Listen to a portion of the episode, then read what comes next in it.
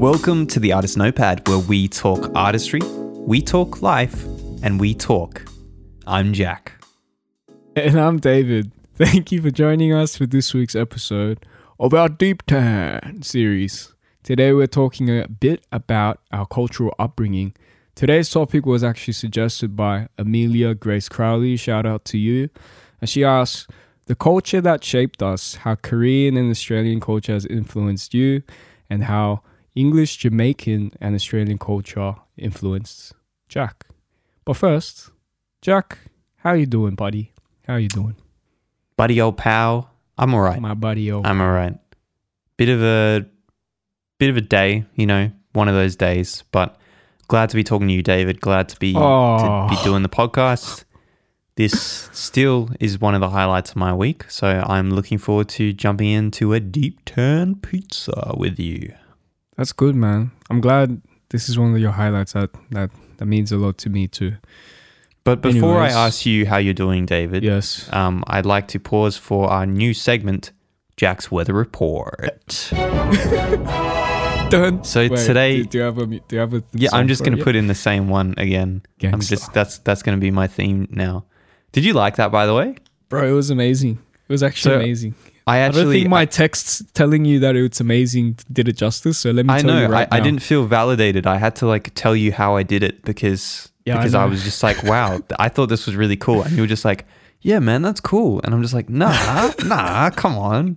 Straight up, people always say I have an issue of like not being enthusiastic, like enthusiastic enough when like they're like, "Hey, look how crazy this is," and I'm like, "Yeah, it's cool," but I really me mean up, like it's really cool. Yeah, I should be, I should be more. I, I had to compose that music around Yeah. the thing that I already recorded. So it wasn't on the grid or anything, guys. that was just that was just overdub, all overdub. it's Anyway, crazy.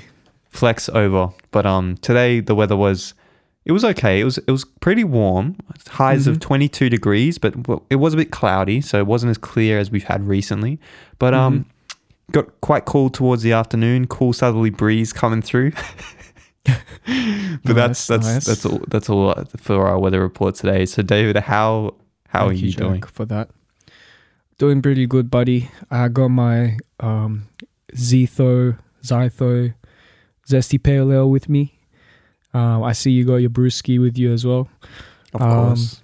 Of first course. first week back to my last study period for my for aim and I'm feeling good. I can already tell it's kind of gonna be kind of intense, but been ready for this, so it's good to good to go.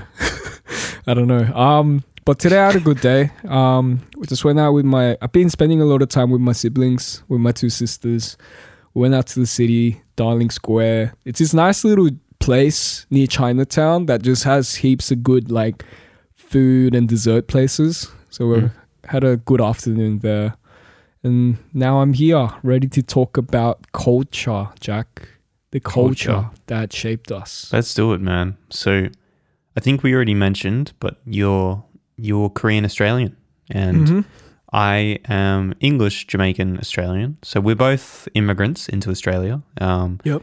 I arrived in Australia when I was five years old. How old were you? I was two. So Two. in some ways, Wow. in some ways, you could just say like I was basically born here, but I was Mm. born in Korea, a city called Bupyeong. Shout out to my hometown.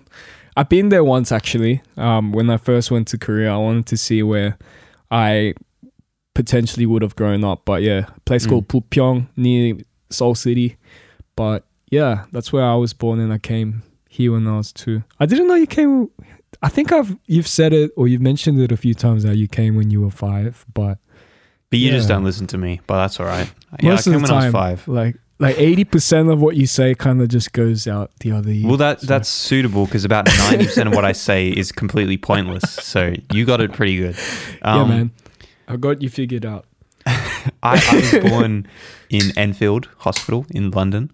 Oh. Um, so I'll ask you after I explain, David. But I moved out to Australia because my dad got a um, a job opportunity out here. So he he went on. He was actually on a trip out here. Really enjoyed it.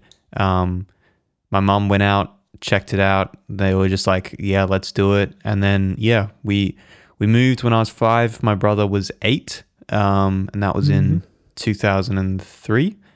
Um, and then yeah, it's it's it, it was an interesting period of getting used to Australia. I, I I said some strange things about Australia, which I consistently said for a while, and everyone was just like, "What the hell are you talking about?" And I I knew that I perfectly understood them.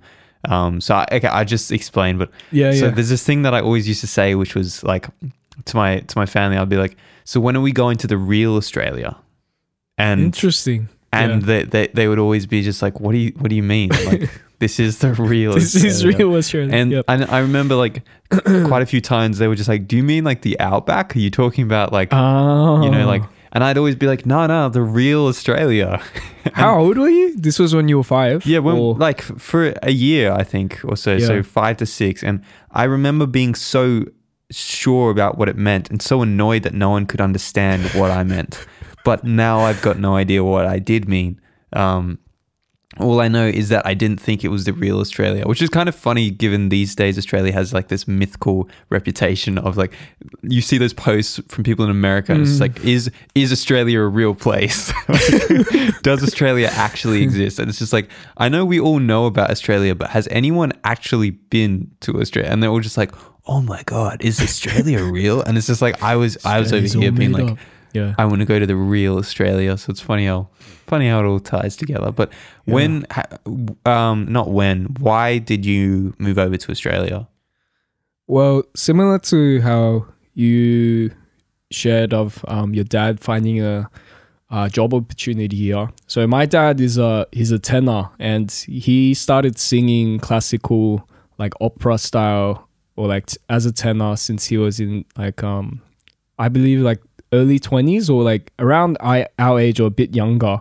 Mm. And I think when he had me, he was around how old was he? He was 30 in his 30s and I think he found a job opportunity in in the opera house, I believe. And Right. then he he came here first and he I think performed and from this is just like off the top of my head. I got to fact check this with my parents, but and then so he came here first for stayed for a year and then mum came with um my older sister and me. But yeah, Mhm. that's why we came as well. Um but later on it got it kind of got into the I think the main reason why our parents wanted to come here was to give us that better life from Korea to here because the hustle that they would have had to put in Korea would have been a lot more than here. Maybe I can't say that with confidence because the hustle that they had here was crazy. Like I think like it's a great example of that um, immigrant coming over to a new country, a better country, so that the children could have a better life. I think, yeah, I'm reaping and I'm benefiting from all the hard work they put in, like all the seeds they sowed or like they planted, and now, yeah, I'm I'm reaping from that. So Hmm. so grateful, so thankful.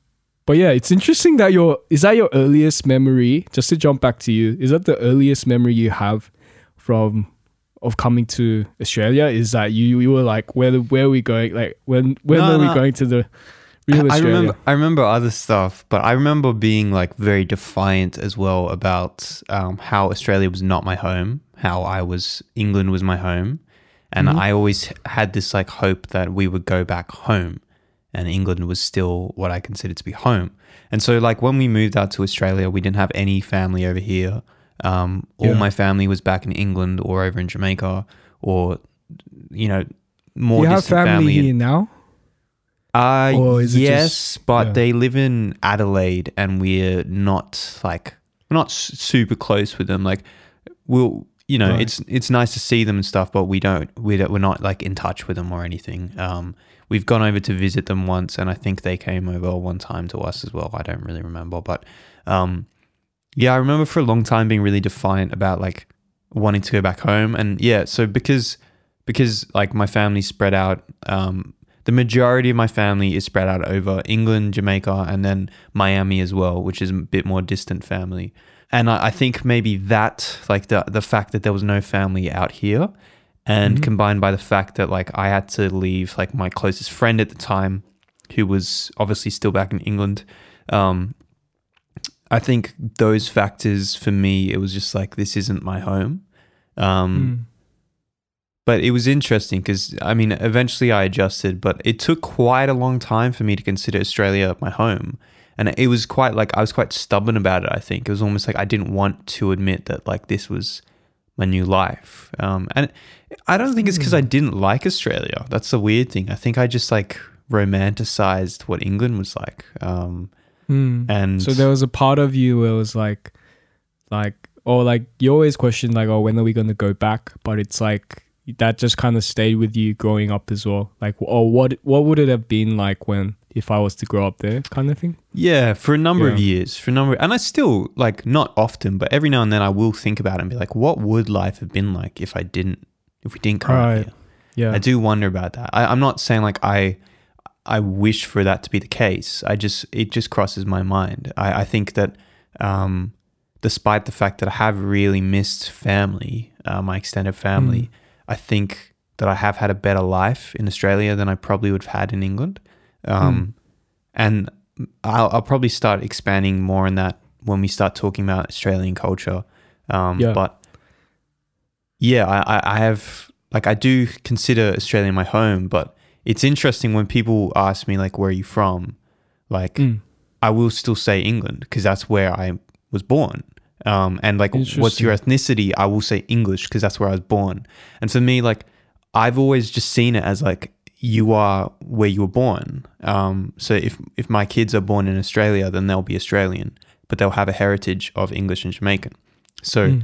when people introduce me as Jamaican, I'm sometimes like, well, and English. I, I'm always like, and English, not because not because I'm like so proud of the fact that I'm English. It's just because like I don't want people thinking that, um, like that's what I identify as. I don't Yeah, like yeah. that's that's part of me for sure. But like at the end of the day, I still consider myself English, even though I've lived in Australia for 17 years and I lived Yeah. in England for five. Um, I just for me, it's just been something where, where it's just like you are where you were born. Like that's you're. I'm. English, and I No, would say that that. you're Korean, but um, yeah. I know some people who are immigrants want to leave behind that like that uh, label from where they were from. And so Mm. if they came to Australia, they would want to say I'm Australian. I suppose it's also to do with like if you have memories or not because I still have memories of being like growing up those first 5 years in England. I still remember when we came to Australia. So like for me it's it's not like that's another life. Like that's Right. part of my life and so I still see myself as English. What about you? Do you see like if someone said where are you from like I guess for you, I guess it's pretty different because you, well, you're not white, so you can't like. it's- for me, for me, it's just like I was gonna say you don't look Australian, but that's not true. Like you do because Australia is multicultural. Um, Yeah. But basically, you're not white. Like so, for Yeah, me, yeah. it's like people. Um, no one would assume that I'm not Australian, but someone like might look at you and assume you're not, which I think that would be ignorant. I would never like assume that someone's an immigrant unless that they say so. I even saw like this thing recently about Aboriginals, like black Hmm. Aboriginals having problems with people saying like, "Oh, are you African?" Oh, really? And it's just like, bro, like we've been here longer than you. yeah. um, and I've never heard that before because I thought Aboriginal people have features that are quite Yeah, yeah, I unique to agree. themselves. I agree. It's kind of like if you were to look at islanders, like you can distinguish right away if someone's like an islander compared Yeah, to like generally, most of the time. you know? Yeah. yeah but like I, I for me like i sort of would never assume someone was something unless that they said so or unless they started talking and they had an accent and then i would like f- i would never ask where someone's from unless it came up like that's something that Yeah. i've realized once i started encountering more immigrants in australia is i Mm. find that especially like um, people who are whose skin color does not match like the Basically, Stereotypical anyone anyone who doesn't look white yeah would have will an extra layer, yeah, extra layer of like meaning when it's when the question is posed of like, oh, wh- where you from exactly like, exactly Yeah, it's kind of like it's already implied what they mean when they ask that question. See, Especially I- when for it's, me, uh, I, do, Asian I, I don't Asian care. or- I don't care. Yeah, for me. yeah. Like I just don't care, and so like people will uh, like even this is the crazy thing, man. Even in Yeah. like in Sydney, people will be like, "Oh, where are you from in Sydney?" And that's a big deal to them. For some people, yep. yeah, like I'm not, I'm not going to go down that. That's a No, That's but slippery that's slope, it's a that true. one. That's an Australian culture as well. I think it comes from like the culture in the states of like um repping your hood kind of thing. But I guess like the states is like an older brother of Australia, so it's like we kind of adopt that as well. Where it's like, oh, where Yeah. you from? It's like, oh yeah, I'm from Lakemba, or like oh, I'm from Lidcombe, I'm from Blacktown, I'm from you know in the West, I'm from the the shore, all that kind of stuff. Because I feel like I don't take it like I I completely take that question of like just out of curiosity because I think when when someone asks you where you're from and once once like your background your cultural background is already discussed it's like the area you're from it tells you a lot about who you are and like how you grew up what kind of people I you grew I up your mindset like how you that, talk man. I don't But like then, that.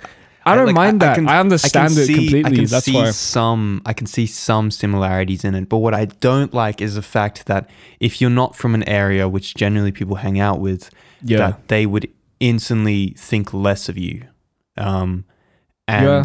I don't like the fact that like people people don't get a chance sometimes because they're from a certain place. And it works both ways. Like it goes snobbery and then it also goes like area mentality. And it's like people sometimes Yeah. like if you say you're from somewhere and they don't like that area then they'll they won't give you a chance. And to me like that's just like what what? You know like just have a conversation before you decide whether you don't like someone. And so first of all like I'll never get offended if someone asks me where I'm from. Like I'll, I'll always tell them, um, even if I might get confused about, it's like, what, do you mean like country or do you mean like suburb? But Yeah. like, what I what I don't like is that, um, and it goes both ways, man. I've I've spoken to. okay, so this one time I was being introduced to someone, right? And they're Jamaican, okay, hmm and um, Okay, wait. Before you go into the story, I, I just had this question as you were talking earlier. okay, but- yeah, yeah. and this might be a silly question, but is there is there um, like is there a Jamaican language or is English still like the main language in Jamaica? I actually don't have much knowledge of like that the country, so it, it might be a silly question. But no, no, it's a- not. It's not.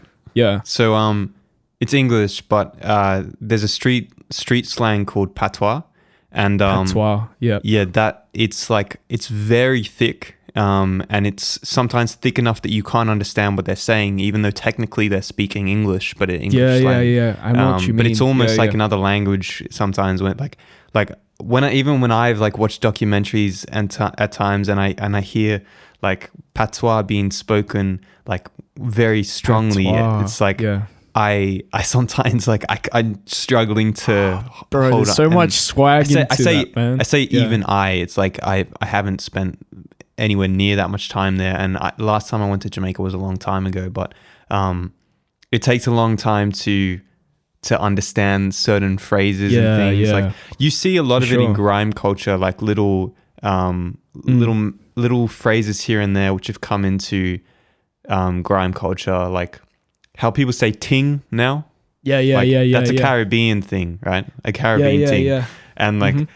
that like I there's a lot of um there's a lot of Caribbean immigrants in in England which is where the influences come from in grime which I find fascinating um Interesting. but um yeah there's plenty of people with no Caribbean heritage at all who will say things like ting and Yeah, there's yeah. plenty of other little things that you'd find in grime where you'd be like like mandem like all- Mandem and Ting is so it's all popular now. influence Yeah. yeah. it's all influence from um like Jamaica and some of the other Mhm. Caribbean islands but Interesting. yeah um just Sorry, back to to my interrupt no, no, story. that's all good. Keep going. Um, yeah. so yeah I, I was being int- introduced to to this person who was Jamaican right and um they said hi and they kind of were like very flat with me right they're really flat and then all of a sudden I see where it's the going. person who I was with was just like, "Oh yeah, by the way, like Jak's Jamaican," and they were just like,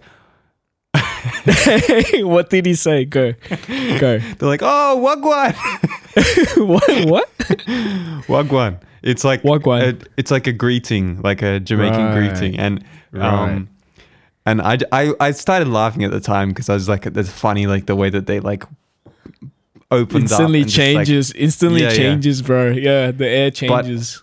but I, I, the more I thought about it, the more that made me feel uncomfortable. It's just like, so you weren't even willing to give me a, a chance. Like you weren't giving me like the time of day before you found out I had Jamaican heritage, and all of a sudden now I'm someone that you'd associate with.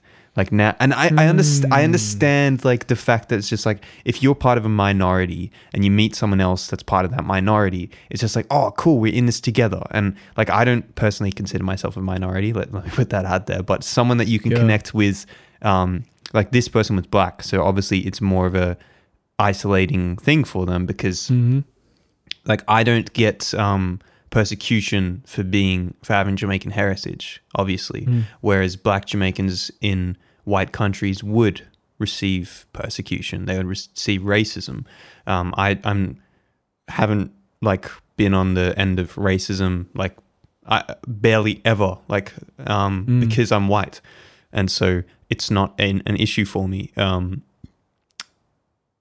but yeah, it, it's it's a very interesting thing how like Yeah. People. f- I think I think we've had this type of conversation before, I'm but sure I feel like I feel like the there's a, there's a human aspect of finding commonalities that help people come together. Yeah. Remember, we've had conversations about like community, how it's essential for people to thrive, and like they they all people seek community, identity, purpose, and stuff like that.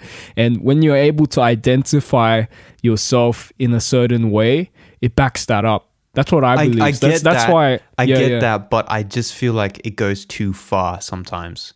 Where I have been ignored, and then Mm. all of a sudden it's just like, oh, like come, like you know, Yeah, yeah. give me a hug. I- I basically, you. like I it's it's like yeah. one extreme to the other. I get the fact, just like, oh, cool, we've got that in common, right? But that like that shouldn't be like a make or break factor for me. Like it shouldn't be like if you're not Jamaican, Mm. then I won't acknowledge you. If you are, Mm. then come talk to me for 15 minutes, you know?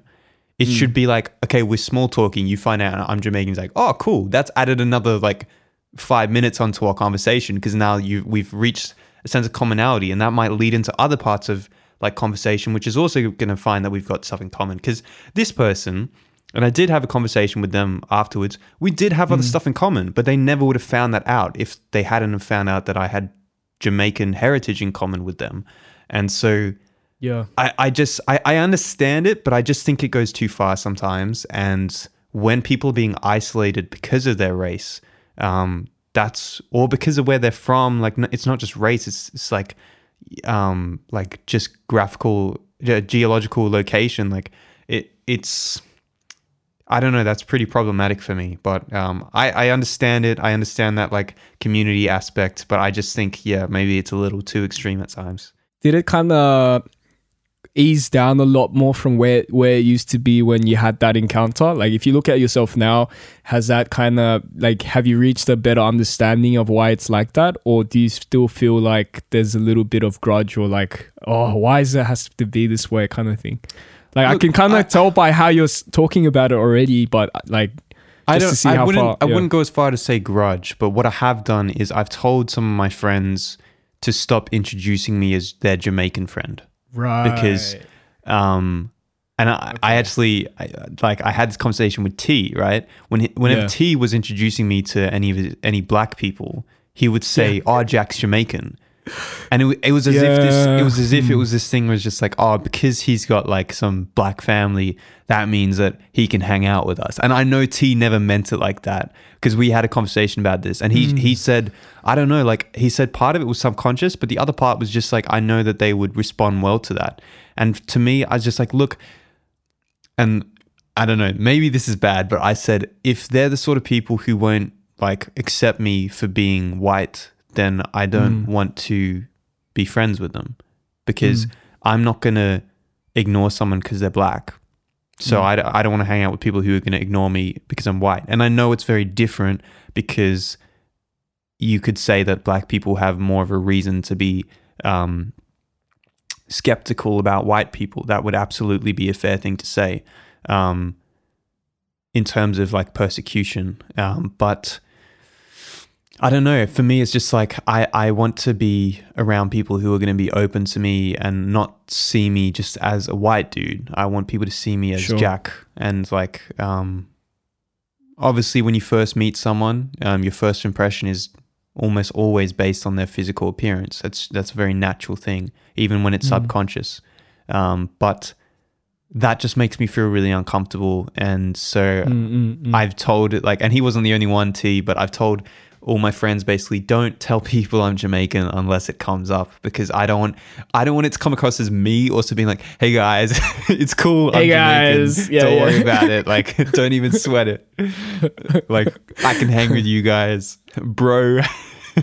it's like, yeah, nah, I, I Yeah, extra just be- street cred, street cred pl- plus exactly 10. it's just like Yeah. I, i'll just be me and and that's the thing it's like all through high school as well and like i went to like a white high school you know like there there were Mm. obviously other ethnicities but it was largely white um all through high school it was always like whenever i told people and this still happens man this still happens whenever i tell people that i'm jamaican or that i have jamaican heritage they all Yeah. go what no way and it's just like I don't want my Jamaican heritage to be something that's fetishized. I don't want it to be like, oh wow, that's so interesting. You're Jamaican. It's just like, well, that's so interesting. You're Australian. Like, uh, it's Yeah.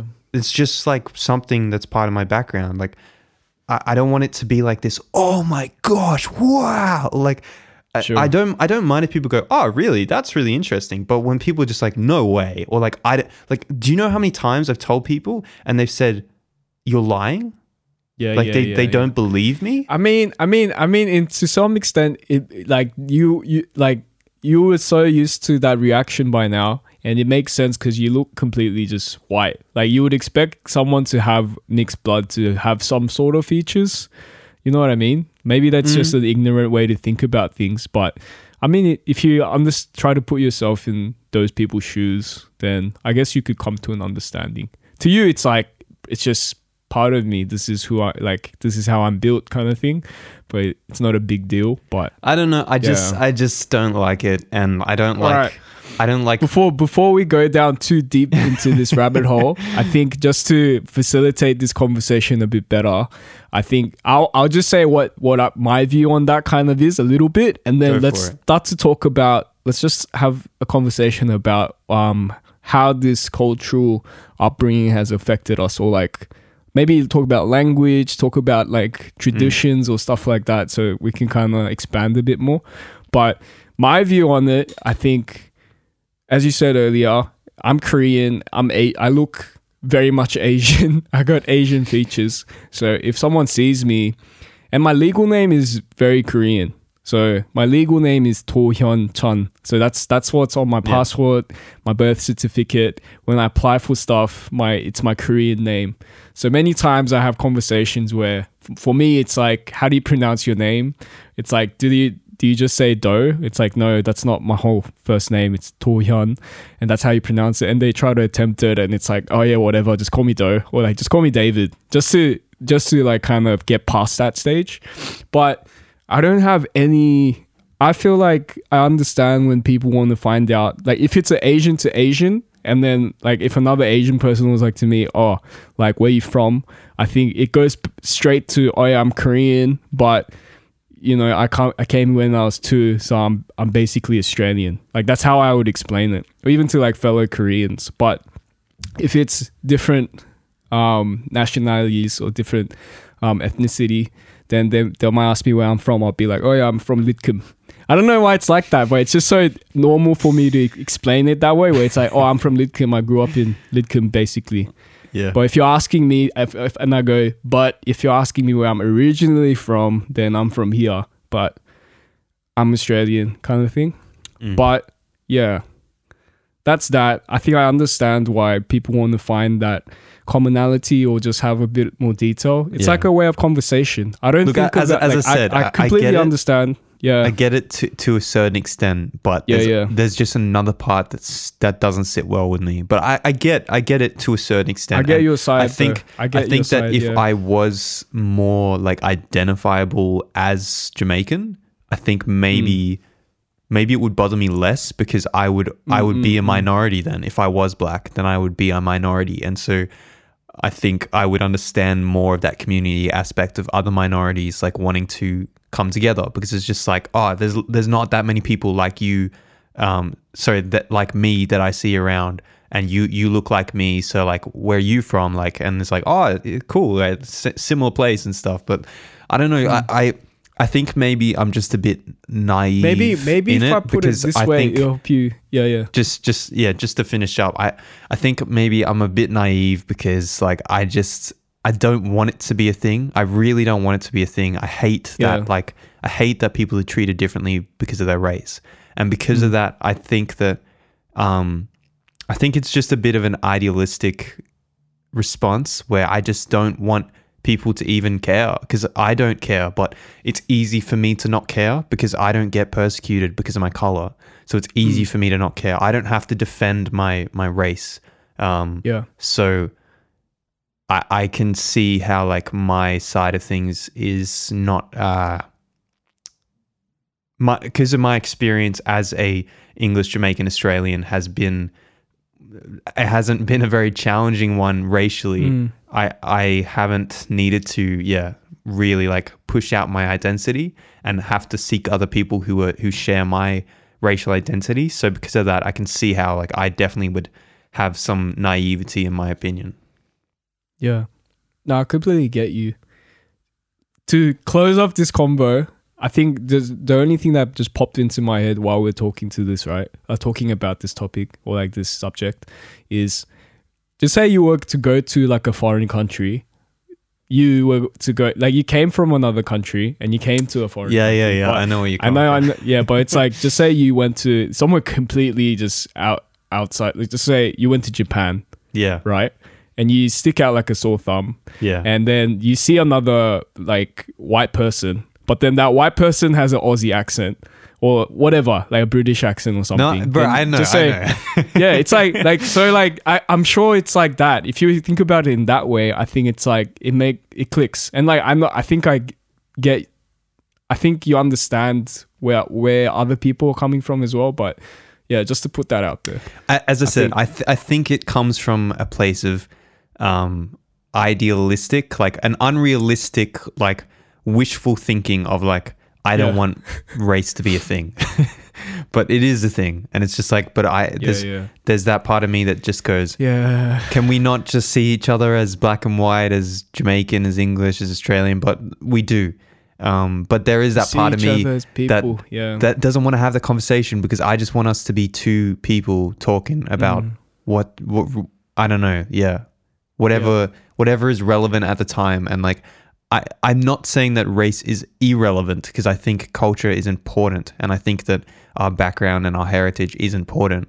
But sometimes it comes up where it's just like the first thing that we talk about, and I'm just like, can it not be the first thing? Like, can we get to this a bit later? Can we first about talk Sure. about like, okay, we're both at a music event, so like you know like what's Hey. wh- wh- why are we both here you know like are you Sure, sure. seeing this actor oh same act oh how do you know this person oh cool yeah they're like we yeah and then maybe later on but i understand i understand how it's easy Mm-hmm. for me to say that when i'm surrounded by people who look like me Yeah. I didn't think we'd be talking about that. for neither so did long. i But let's um try to move on. Let's talk about our upbringing. So Mm. a question that I had for you, and then I'll try to answer it after. But did you have any sort of like traditional um like English or Jamaican traditions that you were brought up with? Or was it very much like um once you came to Australia it's like everything's just in English and you just kind of went with the flow of how Mm. Australian education or like your household? Was it very much like your parents just adapted to Australia and it was just like cool we're just Aussies now? Or is it like like did grandma have any play in your in your in your coming up? Or, or, or actually no you said she was she stayed she didn't come to Australia right? You visited her? My grandma. Yeah yeah. Yeah she stayed in england yeah. Yeah, yeah, yeah. So was it was it more like once you came to Australia, you were just like, I'm Aussie, but this is this is where my roots are, kind of thing. Mm. So as I said, like I, it was a long time before I considered myself an Aussie. Like it was a long Yeah. time, um, and and I didn't didn't want to really. I, I I wanted to hold on to that English side. In terms of language barriers, there were none because mm, no one in my Everyone, family yeah. can speak any other language apart from English. It was always just English. Um, like my dad, um, he he went to boarding school in England, so um, he grew up there. So he's like spent more time in England than Jamaica. I think I might have that wrong, but I'm pretty sure he. I'm pretty sure that he spent a significantly more time um, in England. So he, like, he would. I'm. I'm. Cons- uh, I don't know whether he would say he's English or Jamaican, but he spent. He spent a number of years living in Jamaica, but um, because he went to boarding school in England, he from high school, I think. Um, Yeah.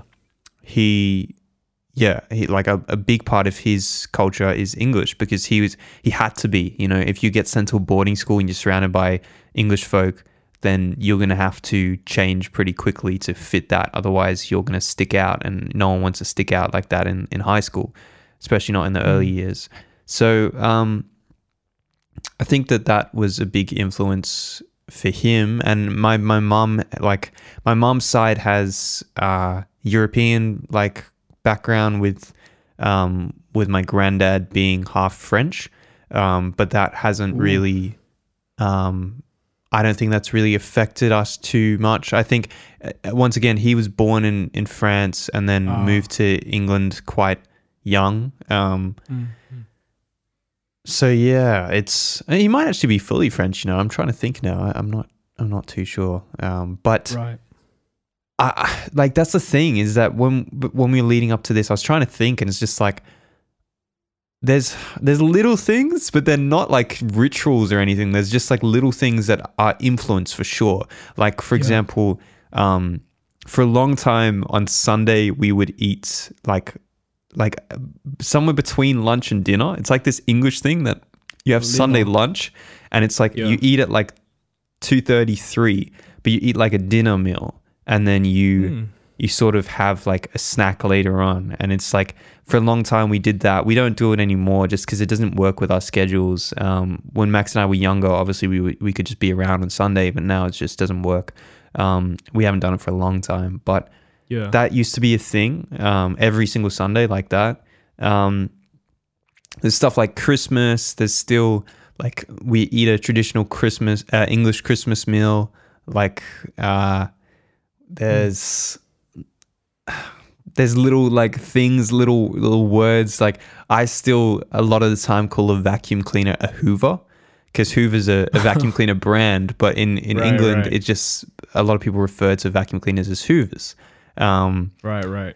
for a long time, I went by yogurt instead of yogurt, um, Really? dance Yep. instead of dance, and like there's lots of little like words that you don't say as often, which sometimes you get caught out. It's like, oh, that's how come you say it like that? And um, but I think I've shifted all of them now. I think um, I lost my accent pretty quickly because I was young. So like Mm. there hasn't really been anything other than little like behavioral and um, habitual things that are stuck. It, it's been I don't think there's been any like big ritualistic like cultural um, behaviors that have carried through. I don't know. What about you? Is there like obviously um, obviously like I think food is more like you oh okay here, here's the thing is that you moved out here but there's a big Korean like uh what am I looking for community in Sydney Yeah. mainly in Strathfield like 90% of them in Strathfield That's Koreatown. Yep. um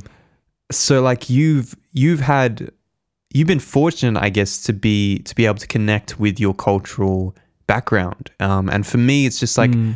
i've for a long time wanted to go to jamaica and yeah. because uh, like I've been to Jamaica a few times, not since I was quite young, but I I haven't really been able to explore Jamaica. You know, I've only really been around my grandparents' place, um, and we've gone into town a few times, but um, like I, I I don't really remember doing too much apart from like touristy things like um, Mhm. Dunn's River Falls. We did that. Um, which is a waterfall that you can like walk down. Um, and That's cool. and we went into like the food markets and stuff and got these things called patties which are like a pastry thing but it's got like curried meat inside and they're often really Hmm. spicy they're delicious um, they're so good i still remember Yeah. that like that's one of the few memories i have from jamaica i just remember biting into this thing being so spicy because i was only like eight and it was like proper spicy but i just wanted to keep eating but i was Yeah. like ow ow oh yeah ow ow Ow, ow. so good um Yeah, and- man. Jamaican yeah, that- food be mad spicy. I've had it once. Like I had jerk chicken at this like weird. I think we had that. kind of festival. We had that last like, week like or a reggae couple festival. weekends. Yeah, Yeah, yeah. chicken. yeah Yeah, yeah. So that's yeah, probably man. the the most um, regular Jamaican food that we eat here. Um, Mm. but yeah, man, I like that's the thing with me. I don't think there's too much stuff that's been brought over. Like I think there's just a lot of little things, but there's nothing that I can point to and be like, that's apart from the food. I guess that's the most obvious thing from Jamaica and from England as well. Like that, like the English um, roast meals. Like that's the only thing that I can Mm. really point to. What about you? Like what's I feel like you're gonna have a lot more stuff, like especially to do with your Yeah. parents, like because there's a. It's also to do with how diverse is the culture as well. Like, obviously Mm. the the difference between English culture and Australian culture is not that different. It's re- it's Mm, like mm, there's mm. a it's mostly similar, and then there are some things that are different. Um, yeah, yeah. so when it comes to Korean culture and Australian culture, there's obviously a much bigger difference there. So what sort of things have, I guess, Wow. How do I? Yeah. yeah, what what what what is what has been brought over to Australia with your family? What's come with you? I would say, I would say everything. So Really? it's it like pretty much everything. Like So do you think that? Sorry, I, I'm talking so much on this episode. Sorry, but like, do you think do you think that if you were living in Korea, that your family would behave the same way that they do here? Uh, I can't say with confidence for my siblings and myself, but I think my my parents probably yeah. Right. I think like they have to they had that survivors mentality of coming into the country and figuring out how to just um make money and support support us kind of thing. So it was kind of like their their focus was very different. It was just about survival and that was the kind of thing that they had in mind even until until now. I think they're a bit more relaxed now because we're all kind of grown up. And we have more talks about like oh when are you to move out kind of kind of talks. But anyways, I think I think the the thing that I'm very um, grateful for, and at the same time, like, um, well, so just to back up a bit, I think my parents are definitely um, affected by living here for plus 20 years because I can't say that they're still 100% Korean. I think the traditional side of their upbringing and their background still stays stays with them and that shapes who they are but I can I can definitely say that they've adjusted and adapted into the Australian world or how Australia as a society does things. So um in terms of like what I mean by like they brought everything here was when until I went to school I only spoke Korean. Right. I Really? never yeah, yeah. So I never spoke that only my parents surprises me because you you're the first one to say that your Korean isn't great now. So just once you started going and learning English well, that you just stopped speaking Korean. that's the thing though like i think because i my until i was about pretty much like five six before i went to like preschool or like kindy like because i only communicated through well with korean with my parents and then um i the only way i learned or heard english was through like um movies or tv shows and Mm. stuff or like my my siblings and so once i i think my English, my Korean has gotten a lot worse because I I use English way more now. But um, what's it called? Like it was a bit weird go, going to. I remember like this is like one of the earliest memories I have, and it's me in like E one or kindy where I'm I go into the classroom and like it's like time to read or something, and like the teacher would always pick a kid to hand out the books. And there's like a folder near near her desk, and then it's labeled maths, English, blah blah blah, science, whatever. And I was picked. The teacher was like, David, can you please hand out all the math books Oh no. um, to to everyone? And I knew she was talking to me because I knew what my name was. I didn't know how to write it yet, but she was talking to me, and I just froze because I'm like, oh crap! Like probably in Korean thoughts, like, oh man, what which what's the math book? Like, like because I can't read, and like I kind of understood like what she was asking for, but I can't, I couldn't read, and I couldn't tell. I just froze um part of like once my english started only when once i started going to school. And then um the korean still stayed with me because when i'm at home and i communicate with my family or my parents it's all korean.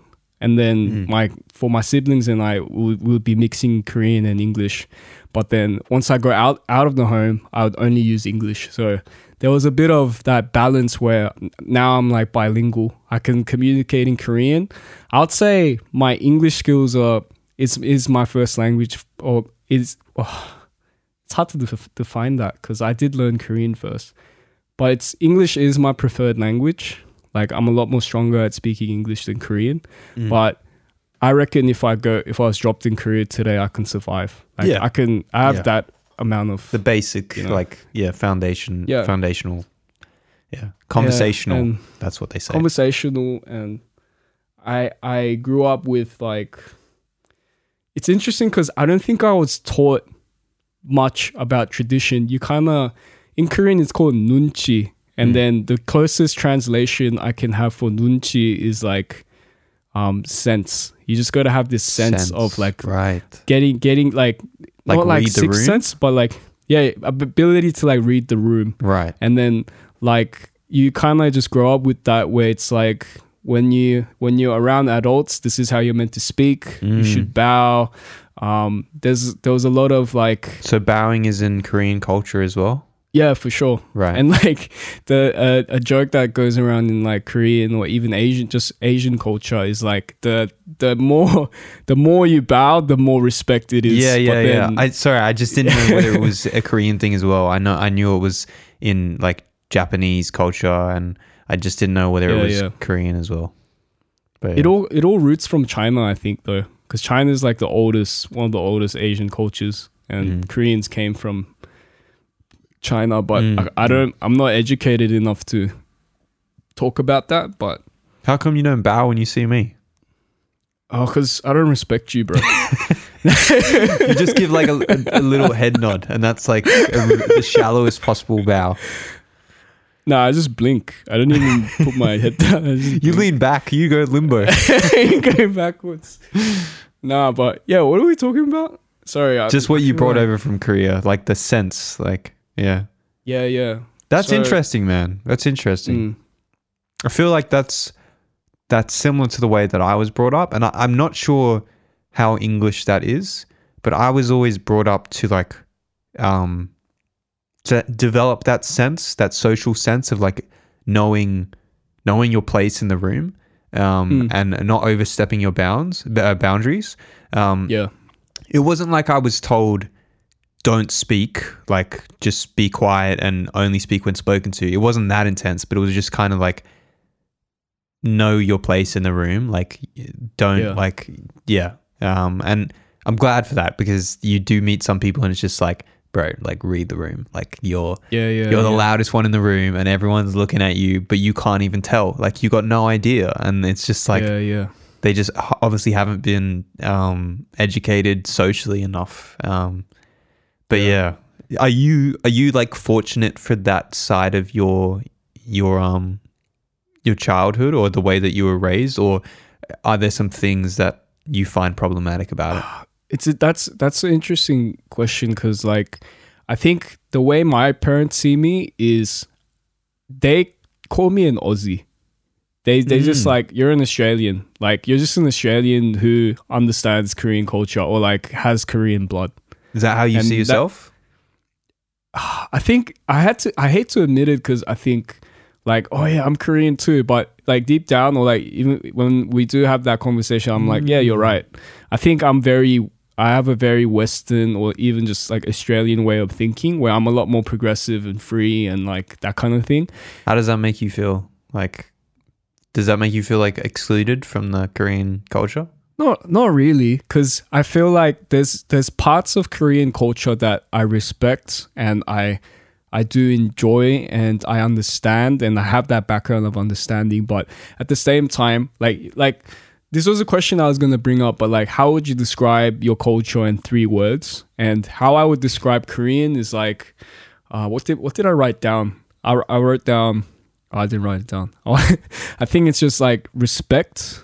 Um, um, honor and I think stubbornness in some ways. And I don't mm. think that does it justice. But the reason why I say that is because there's a there's such a hierarchy culture in Korean culture where it's like age is such a big um, influence in how you treat another person. Yeah, and yeah. in in in one sense, it's it's a beautiful thing because there's a there's a culture and tradition of like respecting Respect, your yeah. elders and taking care of them when they're at that point where they can't help themselves, kind of thing. But at the same time, it's like they hold a lot of power where it's just like they mistreat you because it's like yeah i'm older than you kind of thing mm. which i don't i don't think it's very it's not a good thing in some mm. ways. So yeah, in in that sense, I think like I I do identify a more Australian, more like Western thinking.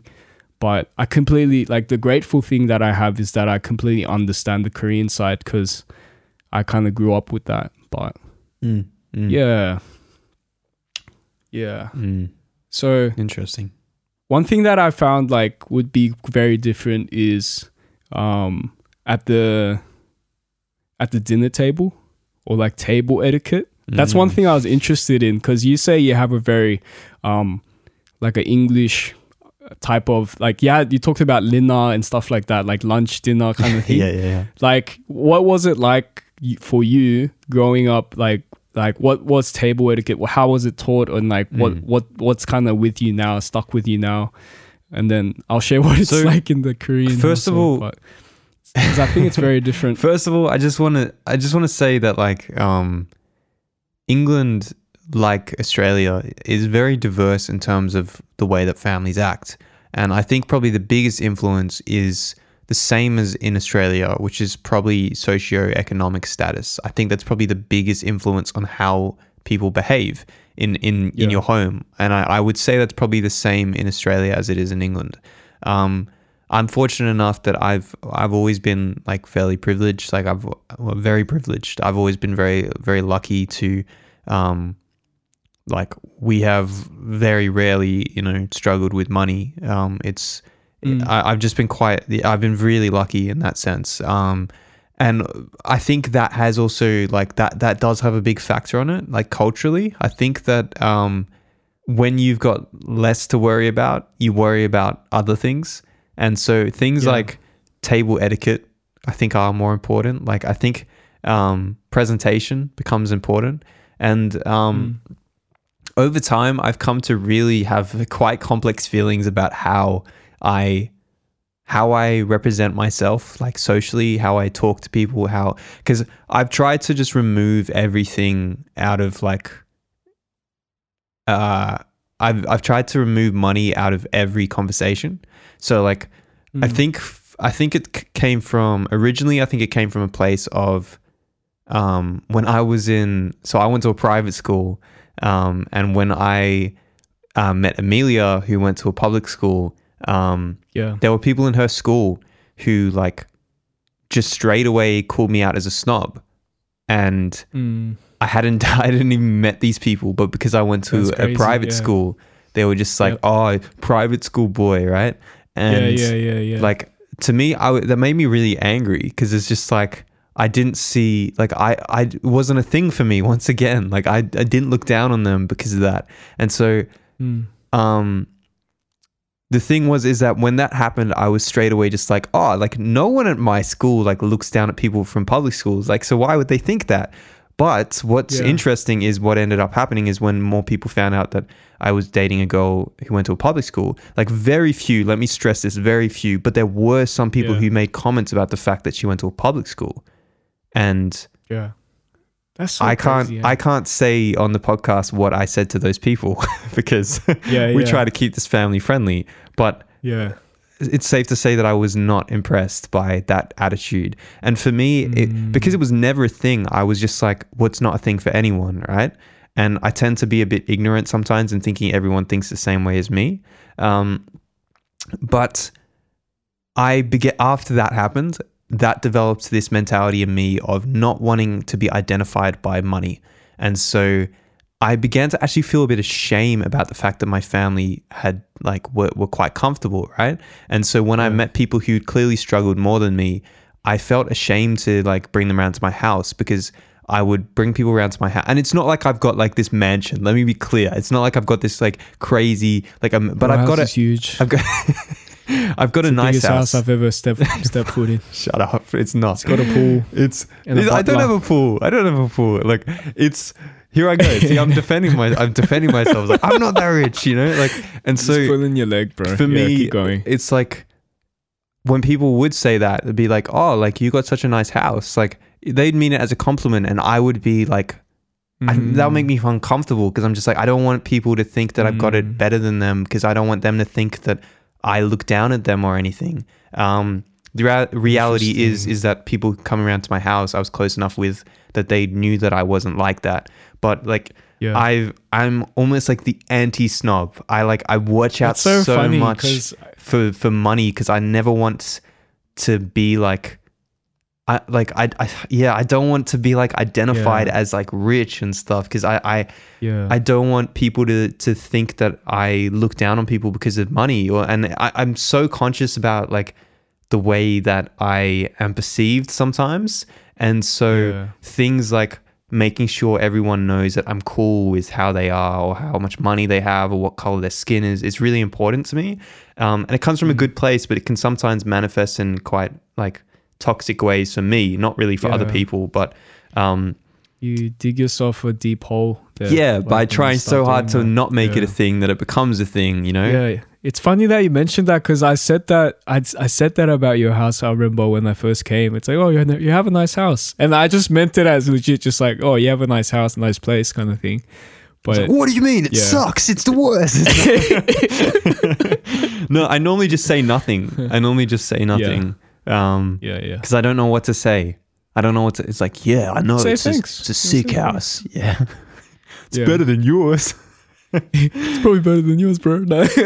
like oh it's just i find and like there's certain things for example where i've been so conscious to never get handouts from my parents because like wherever possible i avoid it because not that they've been really forthgiving like they're not the sort of parents sorry not not that they haven't been forthgiving but it, they're not the sort of parents who just like buy you everything you know but like I take pride in the fact that all my like music gear and stuff and like every like pretty much anything that I hold dear I paid for myself um Mm. and I, I do take pride in that because it's just like I can rationalize it to myself and be like, well, even though I ha- had a privileged background, like you know, I've I've worked to earn myself this stuff, and through my own work, I've been able to buy this stuff, and so it's like me almost rationalizing, just like, well, I've paid for everything, so it's but in reality, Yeah. there's a ho- it's way more complex than that if you want to talk about privilege, but um. Yeah, so what that long tangent is basically to say that like um when it came to dinner table stuff, like my family were always, and I'm I'm not sure this is just socioeconomic, but I think it is a big factor. But my family were always just like, no, we eat as a family, um, and so we've we've never been we've never like eaten with the TV on. We never eat like at the couch or anything. We always eat at the table, um, all of us together.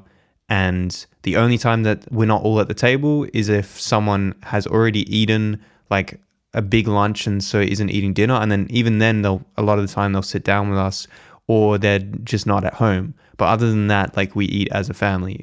Like however many of us are there, we eat together, and that's always been a big thing. And so like Sunday lunch, it was it was always or Sunday dinner, like it was always a thing of like don't don't make plans on Sunday because everyone that's our Mm. definite family dinner day. And so it like I was always, you know, I was always raised to like politely as well and like um yeah. yeah, so like that that is a bit of a thing where um I've relaxed a lot on that as I gotten older, but it used to be like you know, um Yeah. it used to be like a, a thing, you know, and I wouldn't even realize until I'd go around to other people's houses and some of them would just like eat on the couch and and I'd be like, "Oh, like do you not care about family dinner?" and it was just like this thing of understanding is just like everyone has different practices, but as I said, like I've had a tendency in my life to assume that everything is the same as me until it's proven otherwise. And so growing up, I thought everyone lived the same life as me until I realized that they didn't. Um, not that I live this super unique life, but just that there's plenty of other ways of living than mine, and that's totally fine. In fact, that's cool. It makes me interested. It's like, why do you do that? Do you do other things that we don't do? Like, and then you might look at us and be like, oh, you don't do that? That's weird, you know? Um, But it, it's not like it's not like oh, that's so English. I think it's just like oh, that's like family dinner is important to my family. Um, Yeah. I don't know. What about you? What's what's dinner like in your household, or like just meals? Well, now it's like, well, I think growing up, um, I can't remember many times we actually no. I could definitely say we've shared like meals together and stuff on like when our parents would have days off. But I can only mostly remember when it's like someone's birthday or if it's um late at night or something.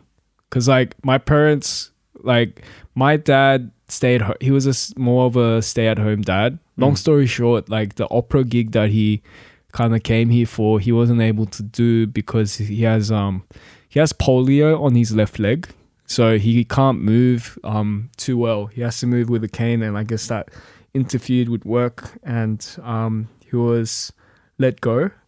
But because of that, they hustled hard and working like multiple jobs and stuff. So for my family, it was more like mom would bring really good fast food home Mm, and we would we would have like KFC.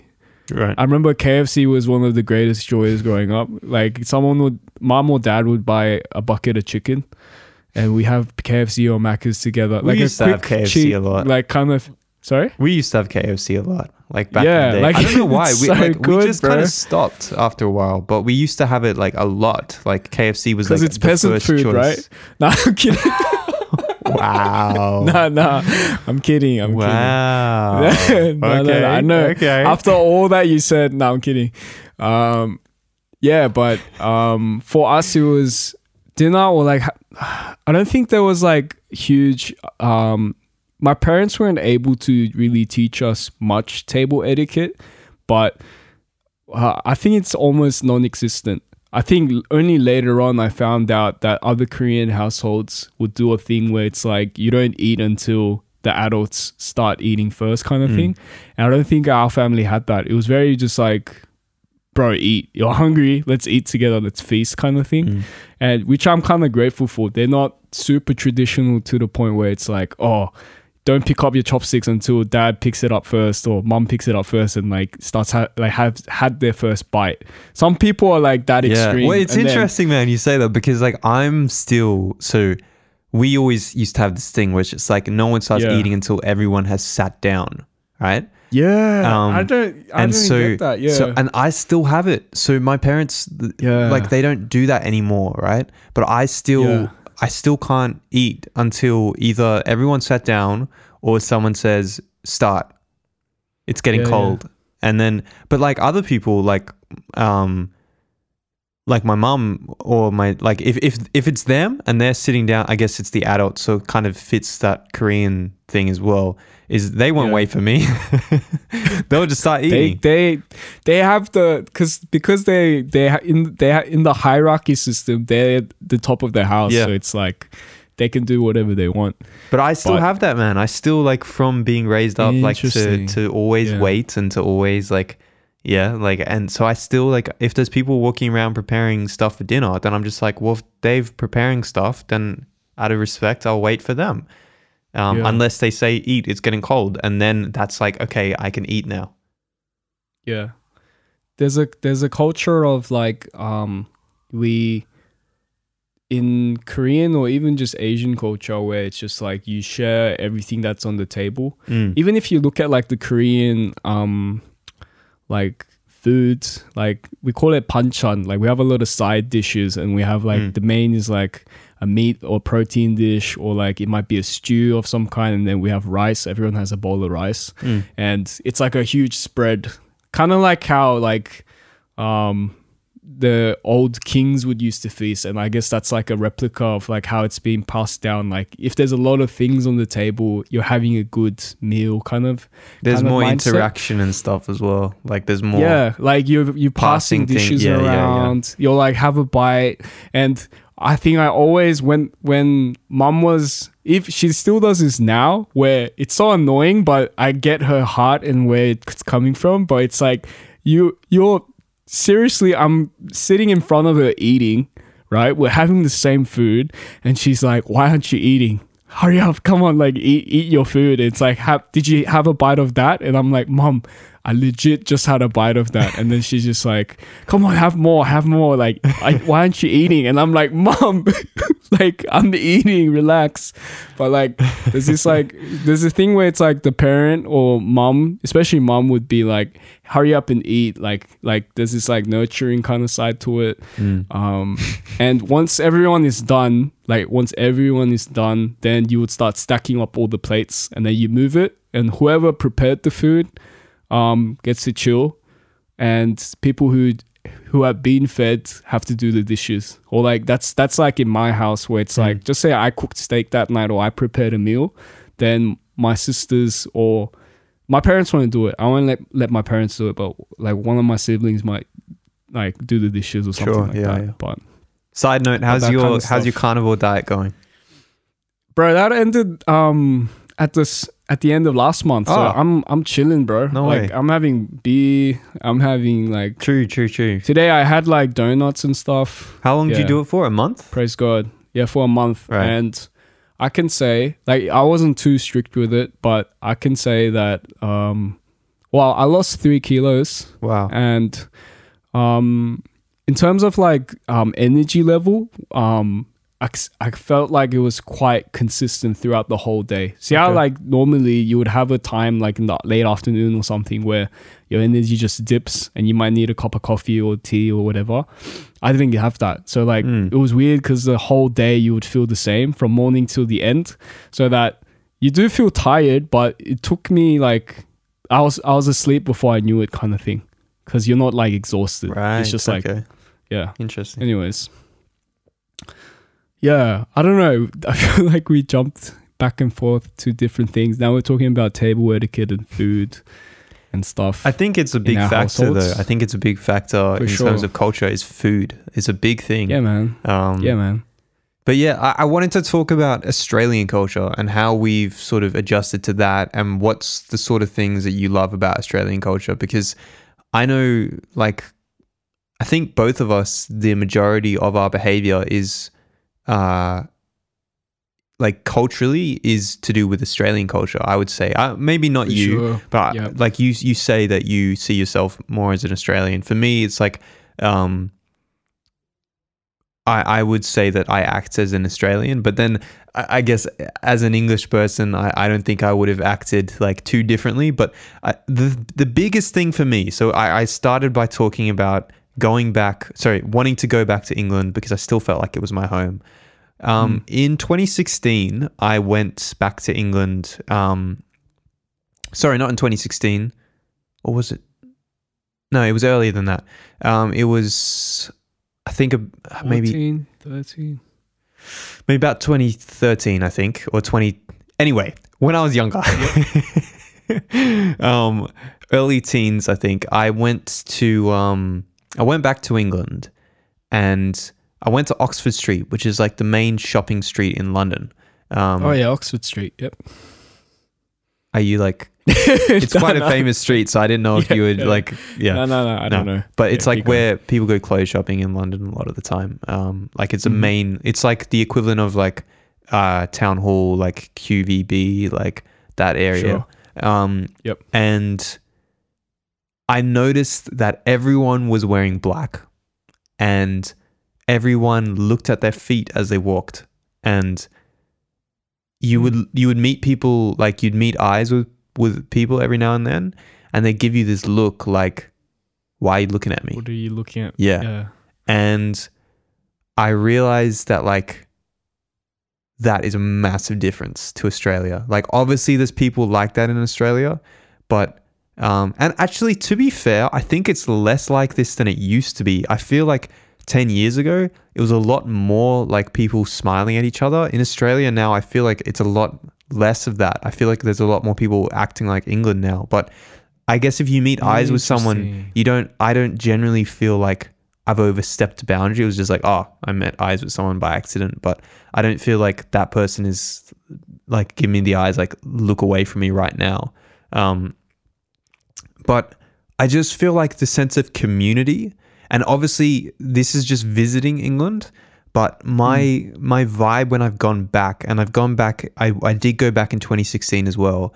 My vibe when i go back is that once you start talking to someone it's fine. Like they're they're normally great people and really nice but Mm. it's so much harder to break down those walls to like in australia i feel like you know you bump into someone and you could end up having a great conversation just via like something random and Sure. my ex- Yeah. my limited experience let me stress my limited experience in england is that it's it seemed like it was a lot harder to get through to strangers than it is in australia where i think people are more willing to have a conversation and there's more trust in each other that like people are going to be good people until they prove otherwise in in england i felt like or in london should i say i felt like uh, when i've gone back it almost feels like I have to prove that I'm a good person, otherwise I'm a bad person. As so, it's like the innocent, um, guilty until proven innocent. Whereas in Australia, it feels like um, innocent until proven guilty.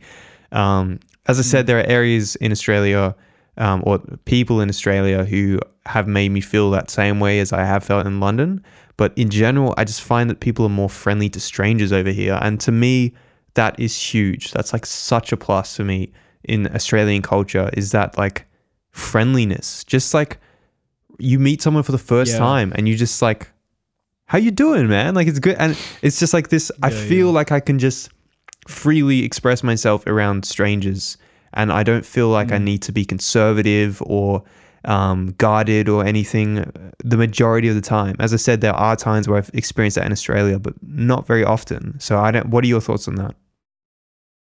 I agree, bro. Cause like I think I think you more so see that mateship friendliness kind of culture of Australia when you go out more to the country. Mm. Because people just would love to just start a chat and Mm. just you end up talking about your whole family and your life and type of that type of stuff. Mm.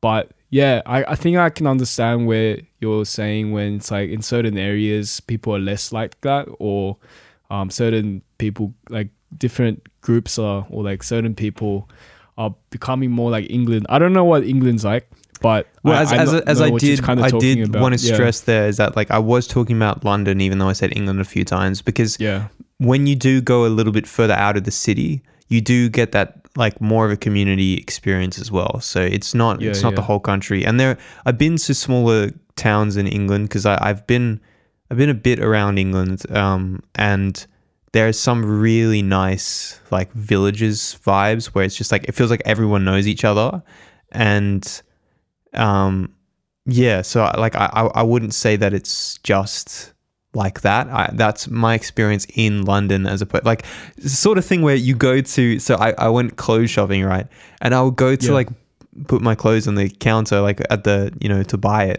And I'd be like, hey, how you Yeah. going? And they'd just be like, huh.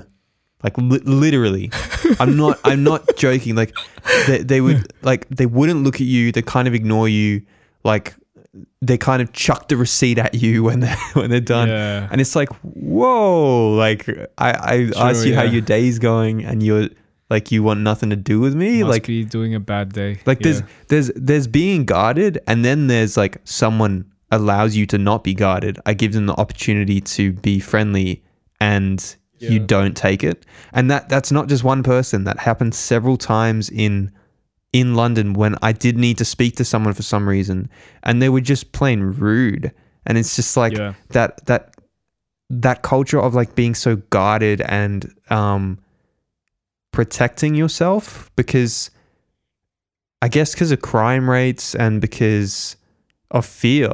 Um, but I just it's such a shame and like I I'm really grateful in Australia that we that generally like that doesn't really exist. Like it's a lot more friendly and people in in stores like I think the biggest indicator is how are you told to act if you work in retail? Like you you're Mm. told to be super friendly, you're told to like be super like welcoming and everything. And I can only assume that that's not a big priority in stores on Oxford Street in London because that was my experience is that no one was like that. So I can only imagine that none of their managers and stuff are like making a big deal about make sure everyone feels welcome, be nice and warm and everything like they do in Australia. And don't get me wrong, it can be too much in Australia when you you're like you take one step in the store, it's like, hey sir, can I help you with something? And it's just like, nah, you can't, all right. you can help me by Just giving me some space. Let me breathe for a little bit before like checking if I'm okay because Yeah, I'm yeah. pretty good right now. But um, yeah, I don't know that that for me is a big thing. Um, that that mateship, I suppose, as you said, and that community vibe of just like just friendliness to strangers. It's so valuable to me. Um, for myself, if I compare it to like Korea, I've only been to Korea a couple times as well, and for short period periods, kind of like you going to England. But um, yeah, I think one of the biggest differences is like how I could describe Korea is legit. Like if you go around Strathfield, like we joked around about how Strathfield is like the it's like K Town. Korea town of Sydney. Yeah. Like Korea is just a massive Strathfield with just like way more people. Like that's what Korea is kind of like. So, like, the And, there's vibe a lot is- is more just similar? going on.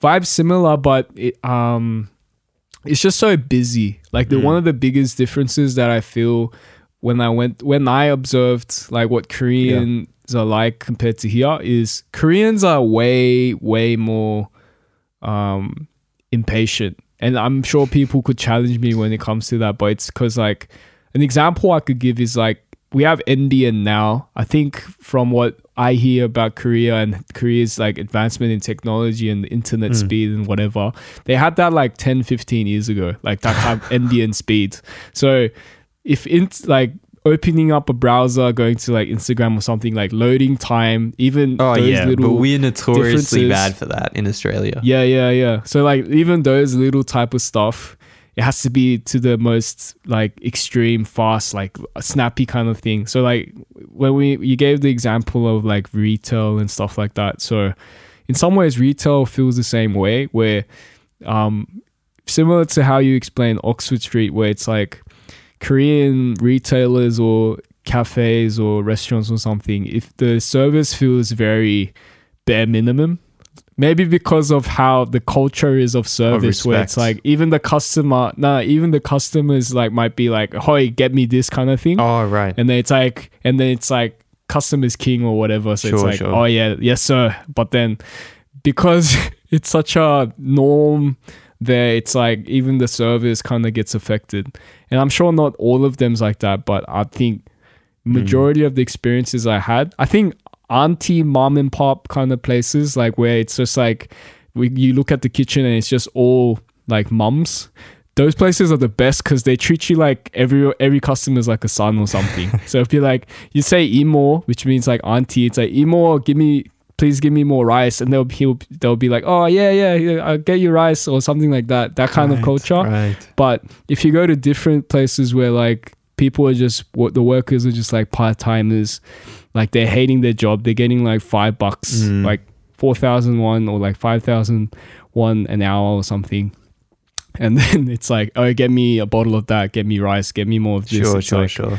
they're hating life. They don't. They do the bare minimum minimum to take care of you, and yeah, the customer's not really treating the work Mm. people well, Mm. kind of thing. But yeah, I think one of the biggest differences I think that I appreciate about Australian culture, and this is because I have experience in this so much, is because uh, one thing I can comment on is um the the cafe culture, and I tell this to Koreans all the time.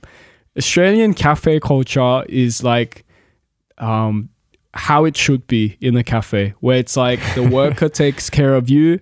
You the worker gives you a, a beautiful caffeinated m- milk or just black bev- beverage for you to enjoy and you give money and then it's just like there's even like a development of friendship and trust and you end up just like becoming friends and it's like a hangout kind of spot. Um, korean cafe culture is legit. They don't even really look at you in the face. They kind of just walk in and this is customer right and then they'll just say their order as soon as they step in the door whereas australian coffee culture would be like oh hey how's it going and then it's like oh but yeah man, you know what's crazy? You know what weekend?" cra- You know what's so crazy? What's crazy? There's What's crazy? so many cafes where all the baristas are Korean. So it's just like, why is the culture different over here? If like like the the cafe that I go to is like it's Korean Yeah. owned, Korean run. Like it's like and we're not in like there are like plenty of Asians around my area, but it's not like a Korean heavy area. But the the main cafe Yeah. is just Korean owned, and the amount of cafe there's one, the other one, there's another one that I go to which is a bit towards Amelia's way. Like once again, not like a heavily like.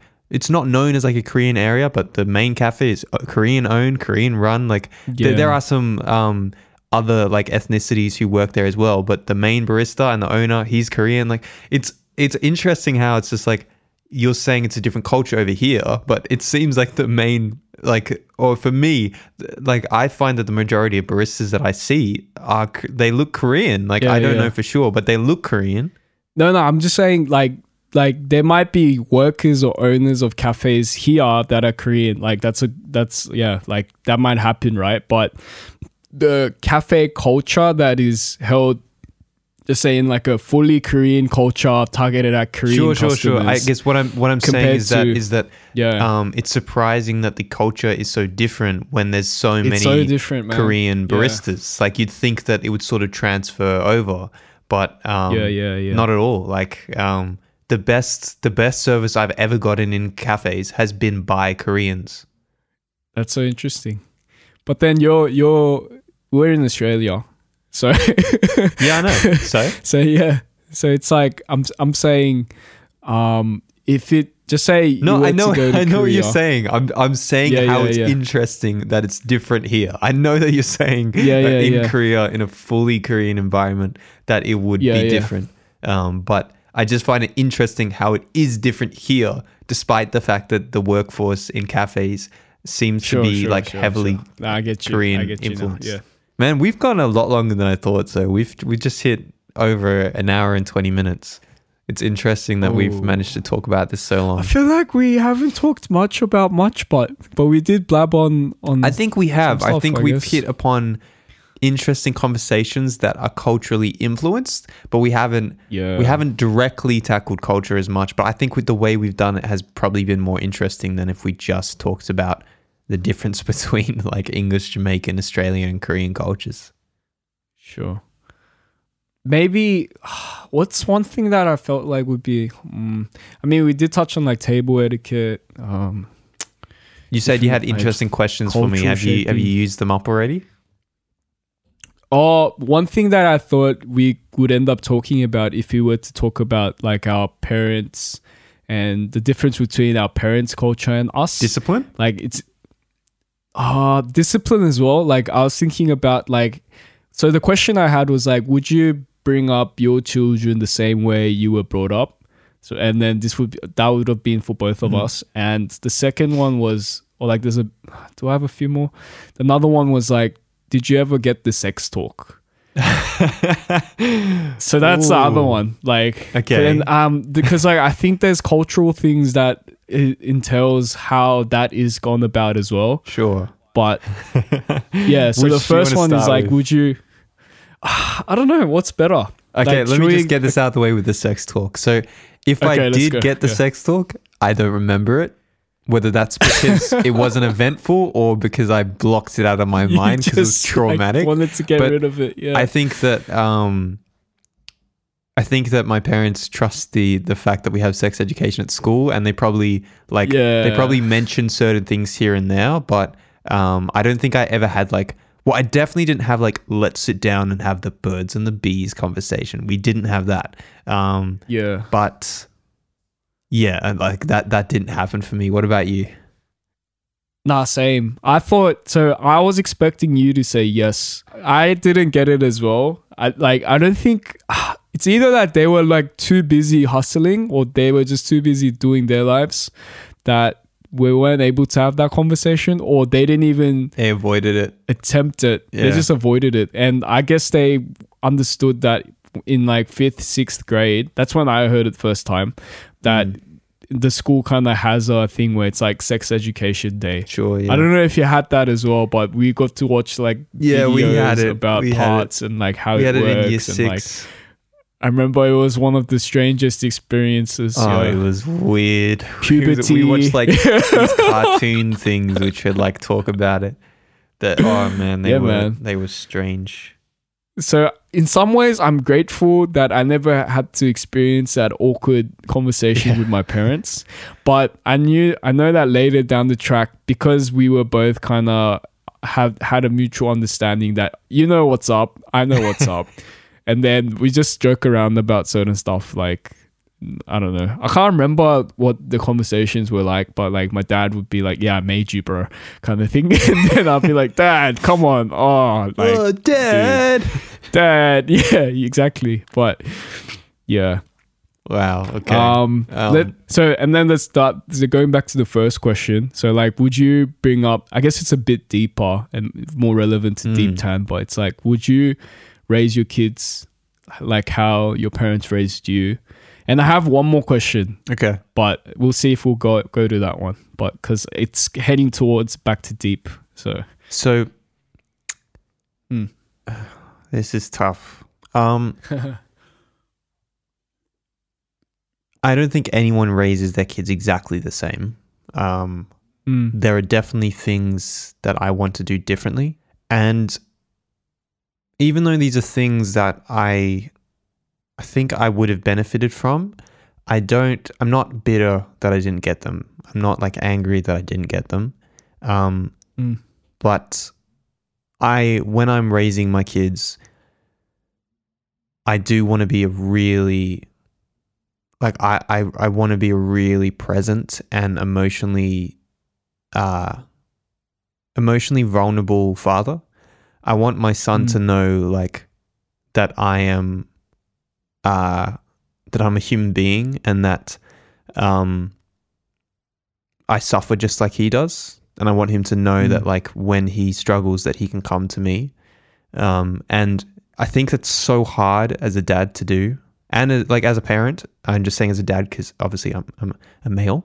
Um but I think it's going to be my main emphasis as a kid is so as a kid as a dad um I think like beyond discipline beyond character development beyond anything I think my primary focus is going to be making sure my kids know that I'm there and that they can come to me and that how much I care Mhm. about them how much I love them and I'm not saying that I wasn't, I didn't know any of those things growing up. I'm just saying that I want that to be my priority above anything else.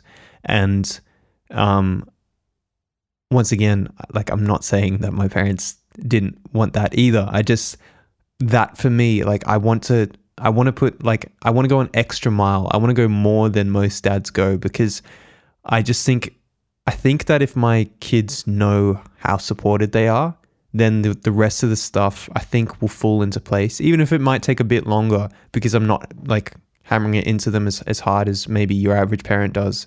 Um, and I'm not saying I would slack off on other things as well. I think that discipline is important. I think that um, teaching your kids about social socializing is important and stuff. But I just I think so many kids these days fall through the cracks of emotional a lack of emotional support and um, Another thing that I'm going to be trying really hard to do is to keep up with what's happening in technology because I think that I think that a lot of parents and my I think David you and I we talked about this before I think we've been a bit lucky that we were we were born when we were cuz a few years behind and I think mm. we would have faced a lot more issues to do with technology.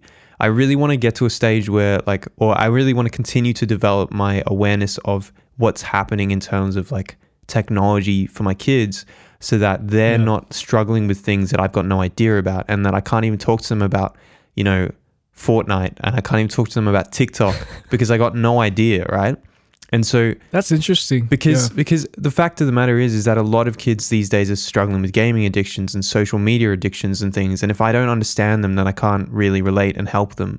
And so and I, I, I also feel can't I also can't like help prevent addictions and stuff like that. So I want to just try and be on as on top as possible of things that my kids will be going through so that I can be aware of like how that's going to affect them affect them. Mm. I feel like that's not.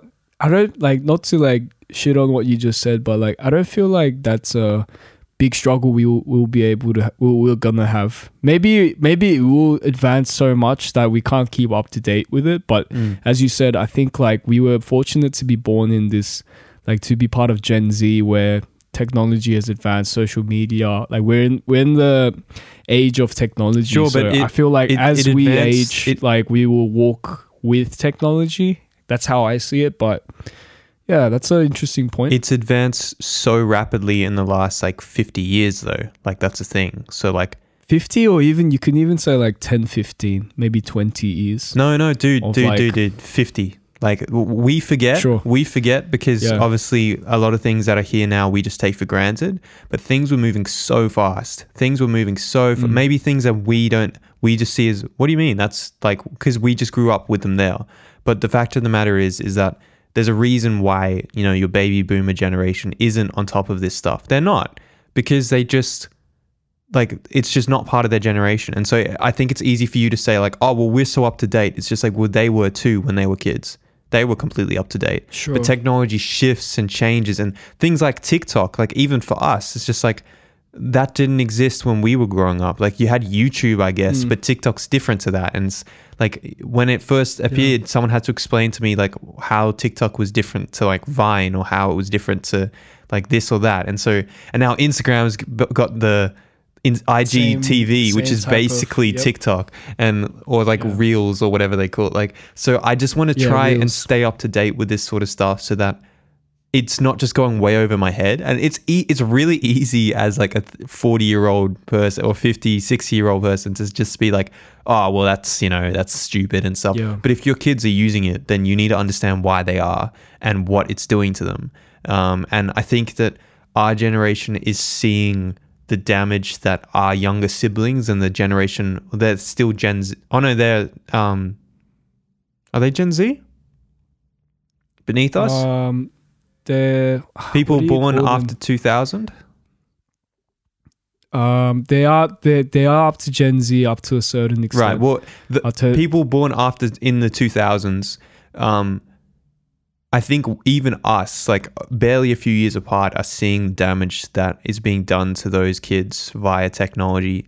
Um, and I think we're so we're so aware of now the damage that technology can do, and I, I don't think that people were as aware of the damage it can do now, uh, Yeah. as sorry before as they are now. And so I think that it's up to us as a generation to really look after our kids and and the the kids coming through now, so that they can use technology safely and not sort of uh, the same way we've got um, uh, substance abuse that we don't abuse Yeah. technology as well. Guess what the latest generation is called? So we're Gen Z or iGen, right? Yeah. This is from a this is from a like a first website I pulled up from Google, but it's called Gen Alpha from 2013 to 2025 for Alpha? some reason. Excuse me. Alpha, yeah, Gen Alpha. So we're Gen Z. Gen Z it goes up to Does that mean the next ones are going to be beta? Maybe Alpha, Beta, or Omega? Gen or Omega, yeah, but Because beta's backwards. Technically, beta happens before alpha. Yeah, maybe it's. Omega. But anyways, that's interesting. Do you feel like you come up with those um you you saying what you're saying right now because you were uh in some ways neglected with your parents? Is that why you say like you put an emphasis? I think neglect those- is strong. Um, I do think that, and I've heard um, parental psychologists say this, is that as a parent, you just have to accept that you will wound your children. It's not like a matter of if, it's you will. Like you you will. Every Mm. child is wounded by their parents. Yeah. It's just a matter of how much they are. And so Mhm.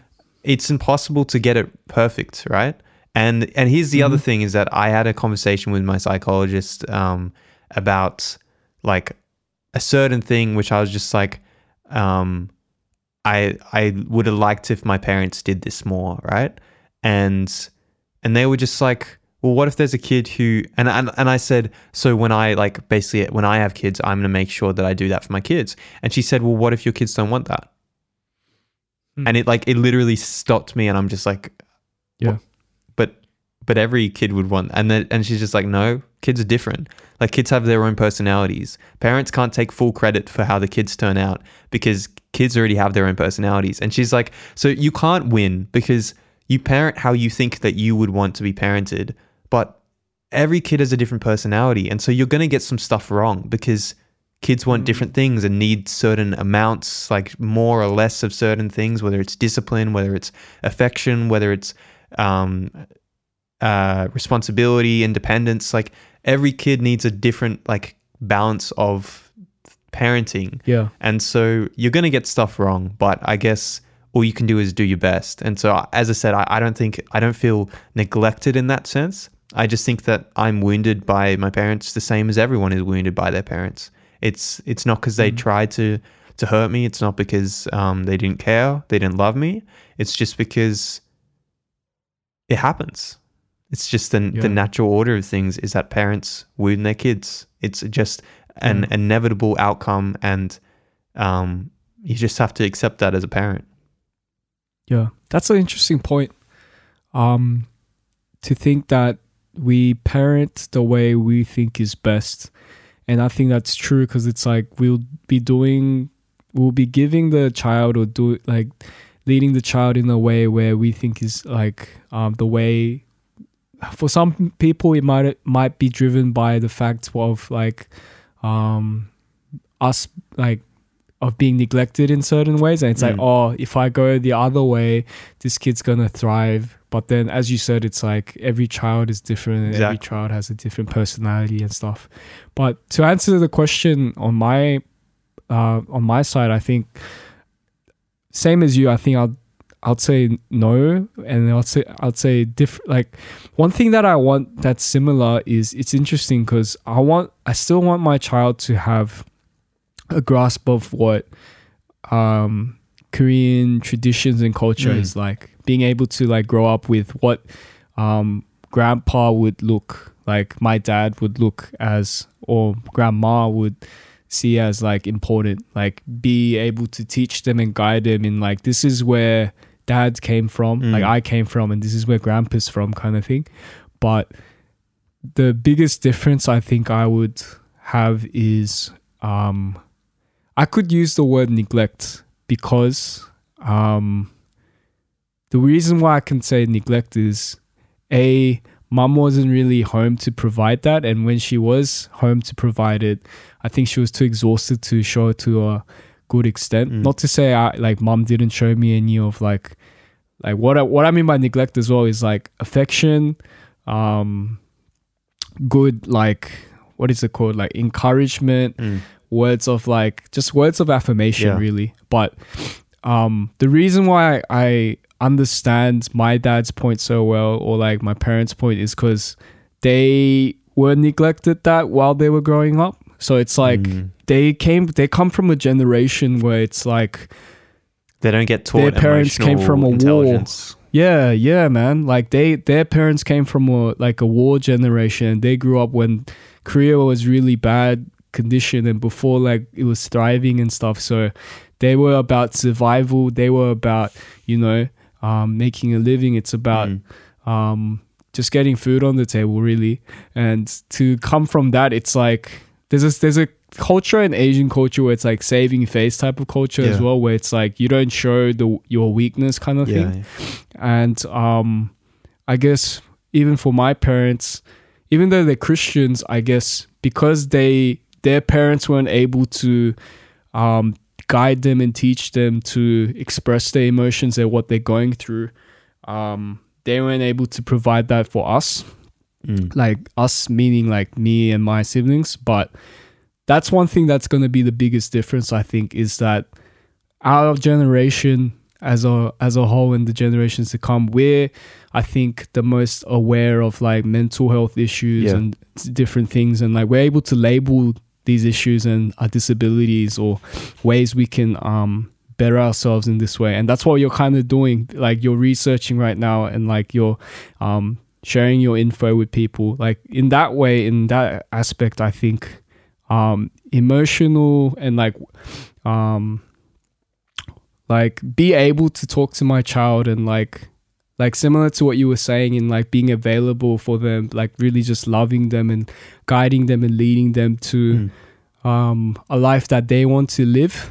Of course like i think i'll bring them up with christian teachings and morals but yeah every every person's different. So it's like i'm gonna be the most available like parent that i could be and show area like be available in areas that i have been neglected. And like it, it will be a challenge and it will be different Absolutely. depending on Absolutely. the child. Yeah i think i think it's quite the more i think about raising a human being it, it's just more and more daunting to Yeah, me. It's yeah, like dang yeah, i'm not ready yet. You know what i mean?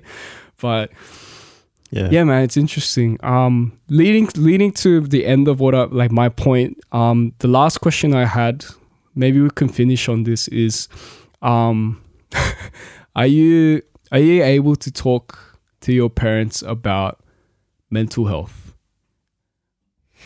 so like the reason i added this is because i think it does got it like it does I don't know if you want to answer that. You're giving me like a come on, come on, man kind of face, but I don't know. no, no, no, no, Let's do it. Let's do it. Nothing's off the table. Yeah, it's like- Deep TAN pizza. It's Deep TAN, and I feel like it does um got to do with like culture and like Mm. culture does come to play when it comes to this type of conversations and topics. So yeah. Got some good ones for you today, huh? You didn't think I'll So, pull, pull up Yeah. this type Okay. of So, stuff. huh? so my my answer to this has got nothing to do with culture. I don't think. Um, oh, okay. Yeah, yeah. mm. I can. I just can't bring it up. Interesting. Can you explain that? What do you mean by that? You can if you were to force yourself, but you just can't No. force so- yourself okay, to do it, so, or um, this just comes down to my relationship with my family, um, Mm-mm. which is the most complex group of relationships in my life. Um, all the Yeah. rest of my relationships are pretty simple because I'm I'm not I'm not the sort of person who half asses relationships. You're either in my Uh-huh. life or you're not generally. Um, Sure. and that doesn't mean that I don't like anyone who's not my best friend. But generally, I'm the sort of guy who keeps his friends real close and then has a lot of acquaintances and other people who feature in my life. But I, I tend to, I like to have close friends. Um, I don't like to have distant friends. I don't like to have friends that you see once, like every six months and stuff. I'm not into that. Um, I like to have close relationships. And so, with all my friends, um, I, I can talk about this sort of stuff. And obviously, with my podcast, like I speak about my mental health very openly. Um, uh and that's a forum where I can control my output. And I know that whoever listens is choosing to listen. So, it's quite different. Um, Mm. because if people are choosing to listen to a mental health podcast, then they're they're listening with the full knowledge that they might hear me talk about my mental know. health, and they can stop immediately, and I'll never know. so, um, when it comes to my family, um, I just really struggle to bring it up. I really struggle to bring it up, and yeah. and most of the time it's because I don't want to talk about it because um because it is uncomfortable. It's not it's not Mm. so uncomfortable that I refuse to do it, that I would shut it down, but it's really hard to talk about. Um especially given the way that uh you know when your parents obviously if your if your kid is struggling with something a lot and it's something that's gone throughout his childhood then i think that there would be a natural reaction to look at that and think do i have something to do with that and i never want anyone to feel responsible for my own struggle. And so talking with my family is difficult because they knew me before I struggled with my mental health and they know me now and they raised me the whole time and I I don't want them to feel um, responsible and I also I feel insecure a little bit around anyone who knew me before I struggled with my mental health. When I meet someone afterwards, it's easy because the only person they can compare me to is me. But when when people have known me since um, since days when I was the happiest kid, man, I was a, the smiliest child, and I used to just be the most easygoing little kid around, and without a worry in the world. And to me, that person is just it's not me anymore, and I find it tough mm. to watch videos of my old self because I see that person that I'm not anymore. And I know that my parents and anyone who's known me since before I was a teenager saw that side of me. And I, I know that they can see that I'm not that person anymore. And that's tough for me.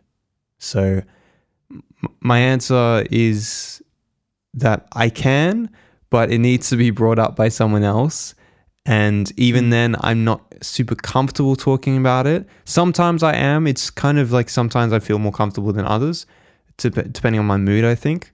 Um, but I really struggle to bring it up. And I, I don't think it's because of the culture of them necessarily. I know that they understand and what well, that they understand that it's me- a mental illness and they, they think it's a real thing. Um, obviously, they mm. don't understand my experience because no one can really, apart from me um, because it's my own experience. Um, but yeah, I don't think it's culturally influenced to do with my difficulty. I think it's to do with um, right. my feelings of not wanting anyone to feel guilt over my situation and also just struggling to reconcile with the fact that I'm a very different person to the person who I used to be. Hmm. Interesting. So that was probably not where you thought it was going to go. Yeah, but, no, that that's an honest answer, and I think listeners and myself appreciate that. I think. I think for me, it it it does bring about a lot more culture because like the cultural difference between um, myself and my parents are, I think, quite drastic. Um, because like as I said earlier, um, we're we're coming we're the most aware in terms of how to deal with mental health um, compared to prior like previous years like people mm. and generations before us so i think many i can't speak with confidence like this but just by looking at my own parents i think um, how they look at mental health is very um, shallow to the point where depression is just being sad and you got to just toughen yeah. up and get over it, that kind of thing. But I think the term like um because like if I'm honest, right, I can see my own father going through depression from the past couple years and I only started to realize that once I started to be more intentional with my relationship with him. Mom, yeah. I think she's built different and sh- her faith kind of puts her through like hills and mountains and different types of um, struggles that come her way. But my dad, I think the more and more I spend time with him, I get to see that human side of him and that broken, that um, you know, um, yeah, just a human. Like he's just a human, just like me. And I think the such an interesting part of it is that he he denies it himself that he is suffering even though he would mm. explain it and express it in different ways when he has yeah. episodes where he can't contain it and like just has to tell people or like tell tell me about it and then he would deny it he's like i'm fine like nothing's wrong with me i gotta you know we got a roof over our head we got you know we got food on the table we got food mm. in the fridge and mm. all that like everything around me says i'm should be okay so i'm okay kind of thing yeah which is yeah. in one sense it's like the one of the it's a big form of denial that he has but i've experienced that same thing man i've yeah. experienced that same thing of like when when you you're grateful for what you have, it's hard to admit that you're upset about it Yeah. because it's just like I shouldn't feel this way. Like things Exactly. are good. Yeah. Yeah. So yeah, so when I when I see that side of like my dad, I think it's even harder. Like I don't, I myself don't struggle with um, mental health um, issues, so I don't necessarily feel the need to like just say um, share a struggle that I have for myself, but it's hard to even bring up mental health for my dad that I clearly see because I don't know, there's this there's a huge cultural thing of like um you know um get over it kind of thing. I don't know. There's this Yeah. there's a part of him that I see that's so clearly that like I shouldn't be struggling like it's it's whatever. Like shake it off, just have a good meal, just we'll get past this kind of thing. And it's uh, his own way of kind of going through it, but there's a part of me where I, I want to help him so bad, but I just can't talk about it because it's like he'll just deny it and we'll end up arguing. But Yeah. yeah, Mm. yeah. What a way No, to that's tough. finish the question or the topic, but yeah, it's so you- it's so, far reaching. It's just just one more question because this this actually got asked to me for the first time in a long like I've never been asked this before. Yeah. I only got asked this this year.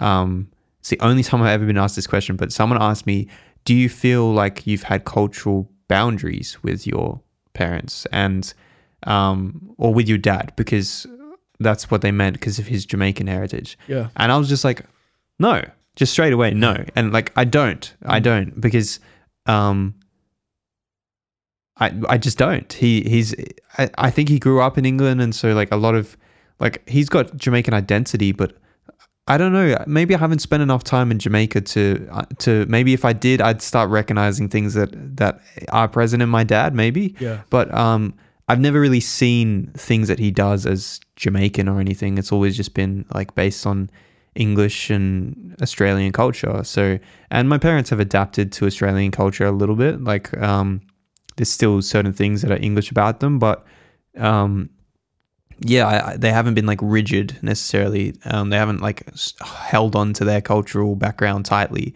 Um, so I personally, the answer for me is no. I, I don't feel any cultural boundaries with my with my parents. What about you? Do you like you've said that your parents are still very Korean, and they have said to you at times that like you're Australian. yeah, yeah. Do you feel like that distance, that cultural distance? Definitely. It's so weird because like I'm a I'm a yeah, I can agree and say I'm an Aussie with a Korean Korean skin. Inside I'm quite Aussie, but I got Korean skin. Do you know what I mean? So like Yeah. when I one of the biggest arguments that we might come to is like as I said like numbers of times throughout this this episode where it's like hierarchy, respect and like traditions is such a big um part of Korean culture where it's like there's certain things that is taboo when it comes to talking about with your dad. There is that that distinction of like there's a boundary and there's there's a sphere of topics and concerns and talks that you can have with your dad but this you shouldn't touch unless he brings it up. So there is Like that what, for example? um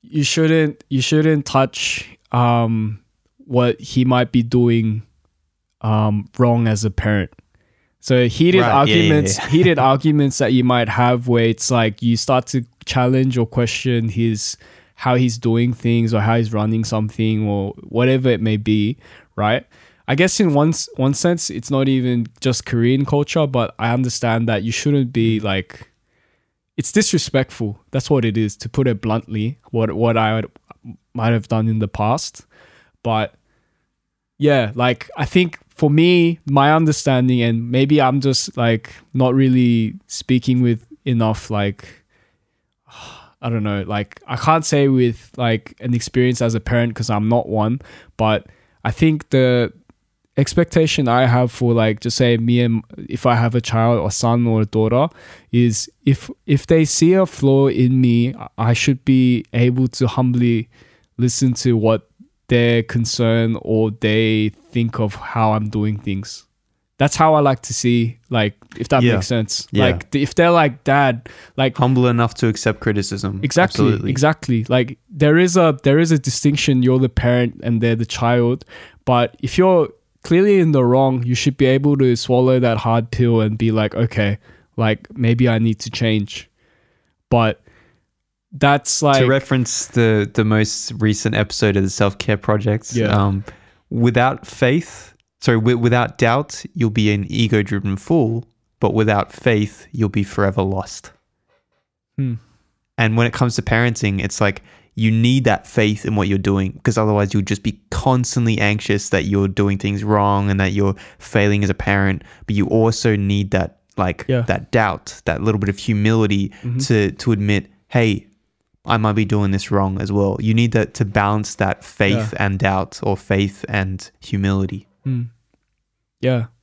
So like when I'm when I'm saying this as well, it's like I've had conversations with other uh, um us us Korean Aussies, we just call each other Aussies, but I've had conversations with other Aussies where it's like they're a bit older than me as well, and they'll just say, "Oh, bro, you just gotta cop it."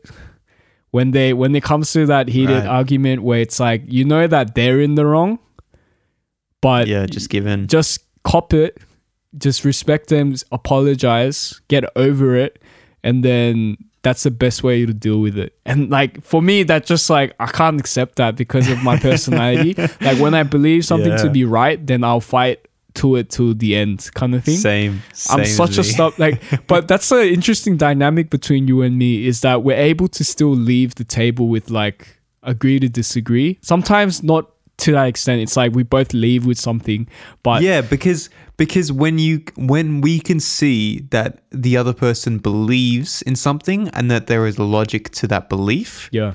Then we can be like, you know what, I respect that. Yeah. Um, but there's some difference in our beliefs. Yeah. But there is still logic in both of our beliefs. Yeah. And that's that humility to see like, hey, my way is not the only way. But when you when you're looking at someone like solidly do something and you can tell that they don't even fully believe in it. And it's just like so clearly misguided and they're just deliberately missing the point. Then it's so hard to just be like yeah i agree right? to disagree. Especially especially when they don't even allow you to agree to disagree. That's the difference. Like for Yeah, me man. it would be like you like saying something to me it's like yeah i respect that but this is what i see. And then i and then me being like no Yeah. no this is how it is Yeah, and it's just yeah. like yeah yeah i can see that but this is just how i believe in it and it's just like no no you're wrong and some people are like that they just can't let you have your own way of seeing things but Mm. um yeah i like it's funny because a lot of what you said about korean culture crosses over to um i wouldn't say like australian culture or english culture but just it's it is present it's not like it's only in korean culture or it's only in a certain culture like Yeah. the stuff that we're talking about are they're present in every culture but they're just more of a trend or more of a like more important to some particular cultures and so you, you see them more Yeah. consistently there Yeah, yeah. Hmm.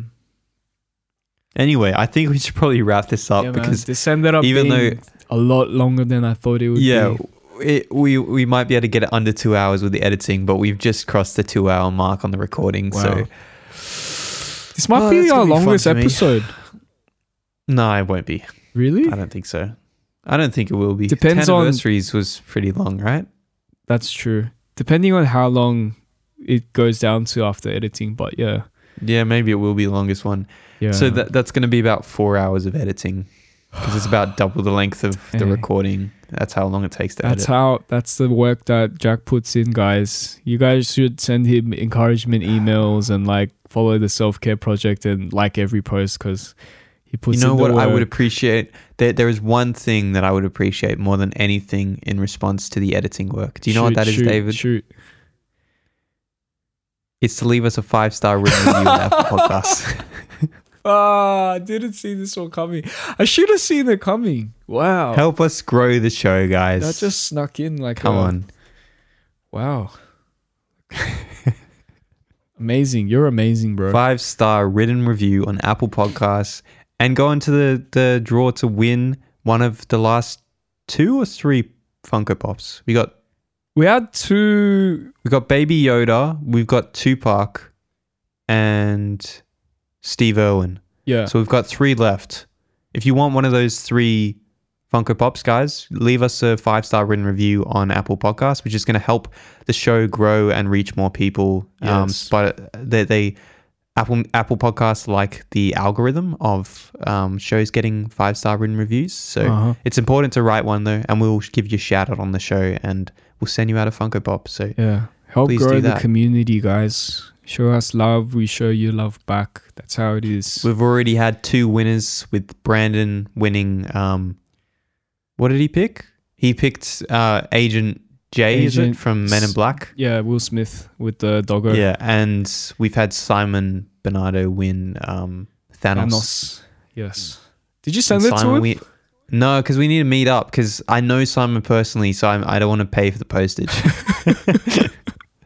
so Simon, if you're listening to this, let's message me and we'll we'll organize to meet up, and I'll give you the Funko Pop, and we'll we'll hang out. Sweet. Yeah, man.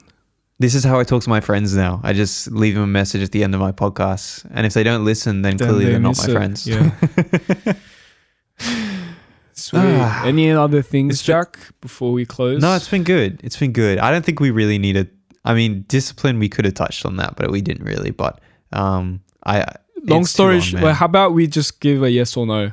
This like or like just or like when you say discipline, do you mean corp- corporal com- corporal punishment, or do you just mean discipline as in discipline? I mean, I meant discipline, but I guess corporal punishment. And by corporal punishment, you mean like being hit. Yeah. Let's not go into Yeah. that. Let's not go into that. Maybe Yeah, not. Yeah, yeah, yeah. Let's not incriminate our family. Please call child helpline. Nah. please, please. All right, let's close up, man. Um, did you want to do the honors? Absolutely. So, guys, you can follow us on Instagram at the artist notepad. You can give us a like and follow us on Facebook at facebook.com forward slash the artist notepad.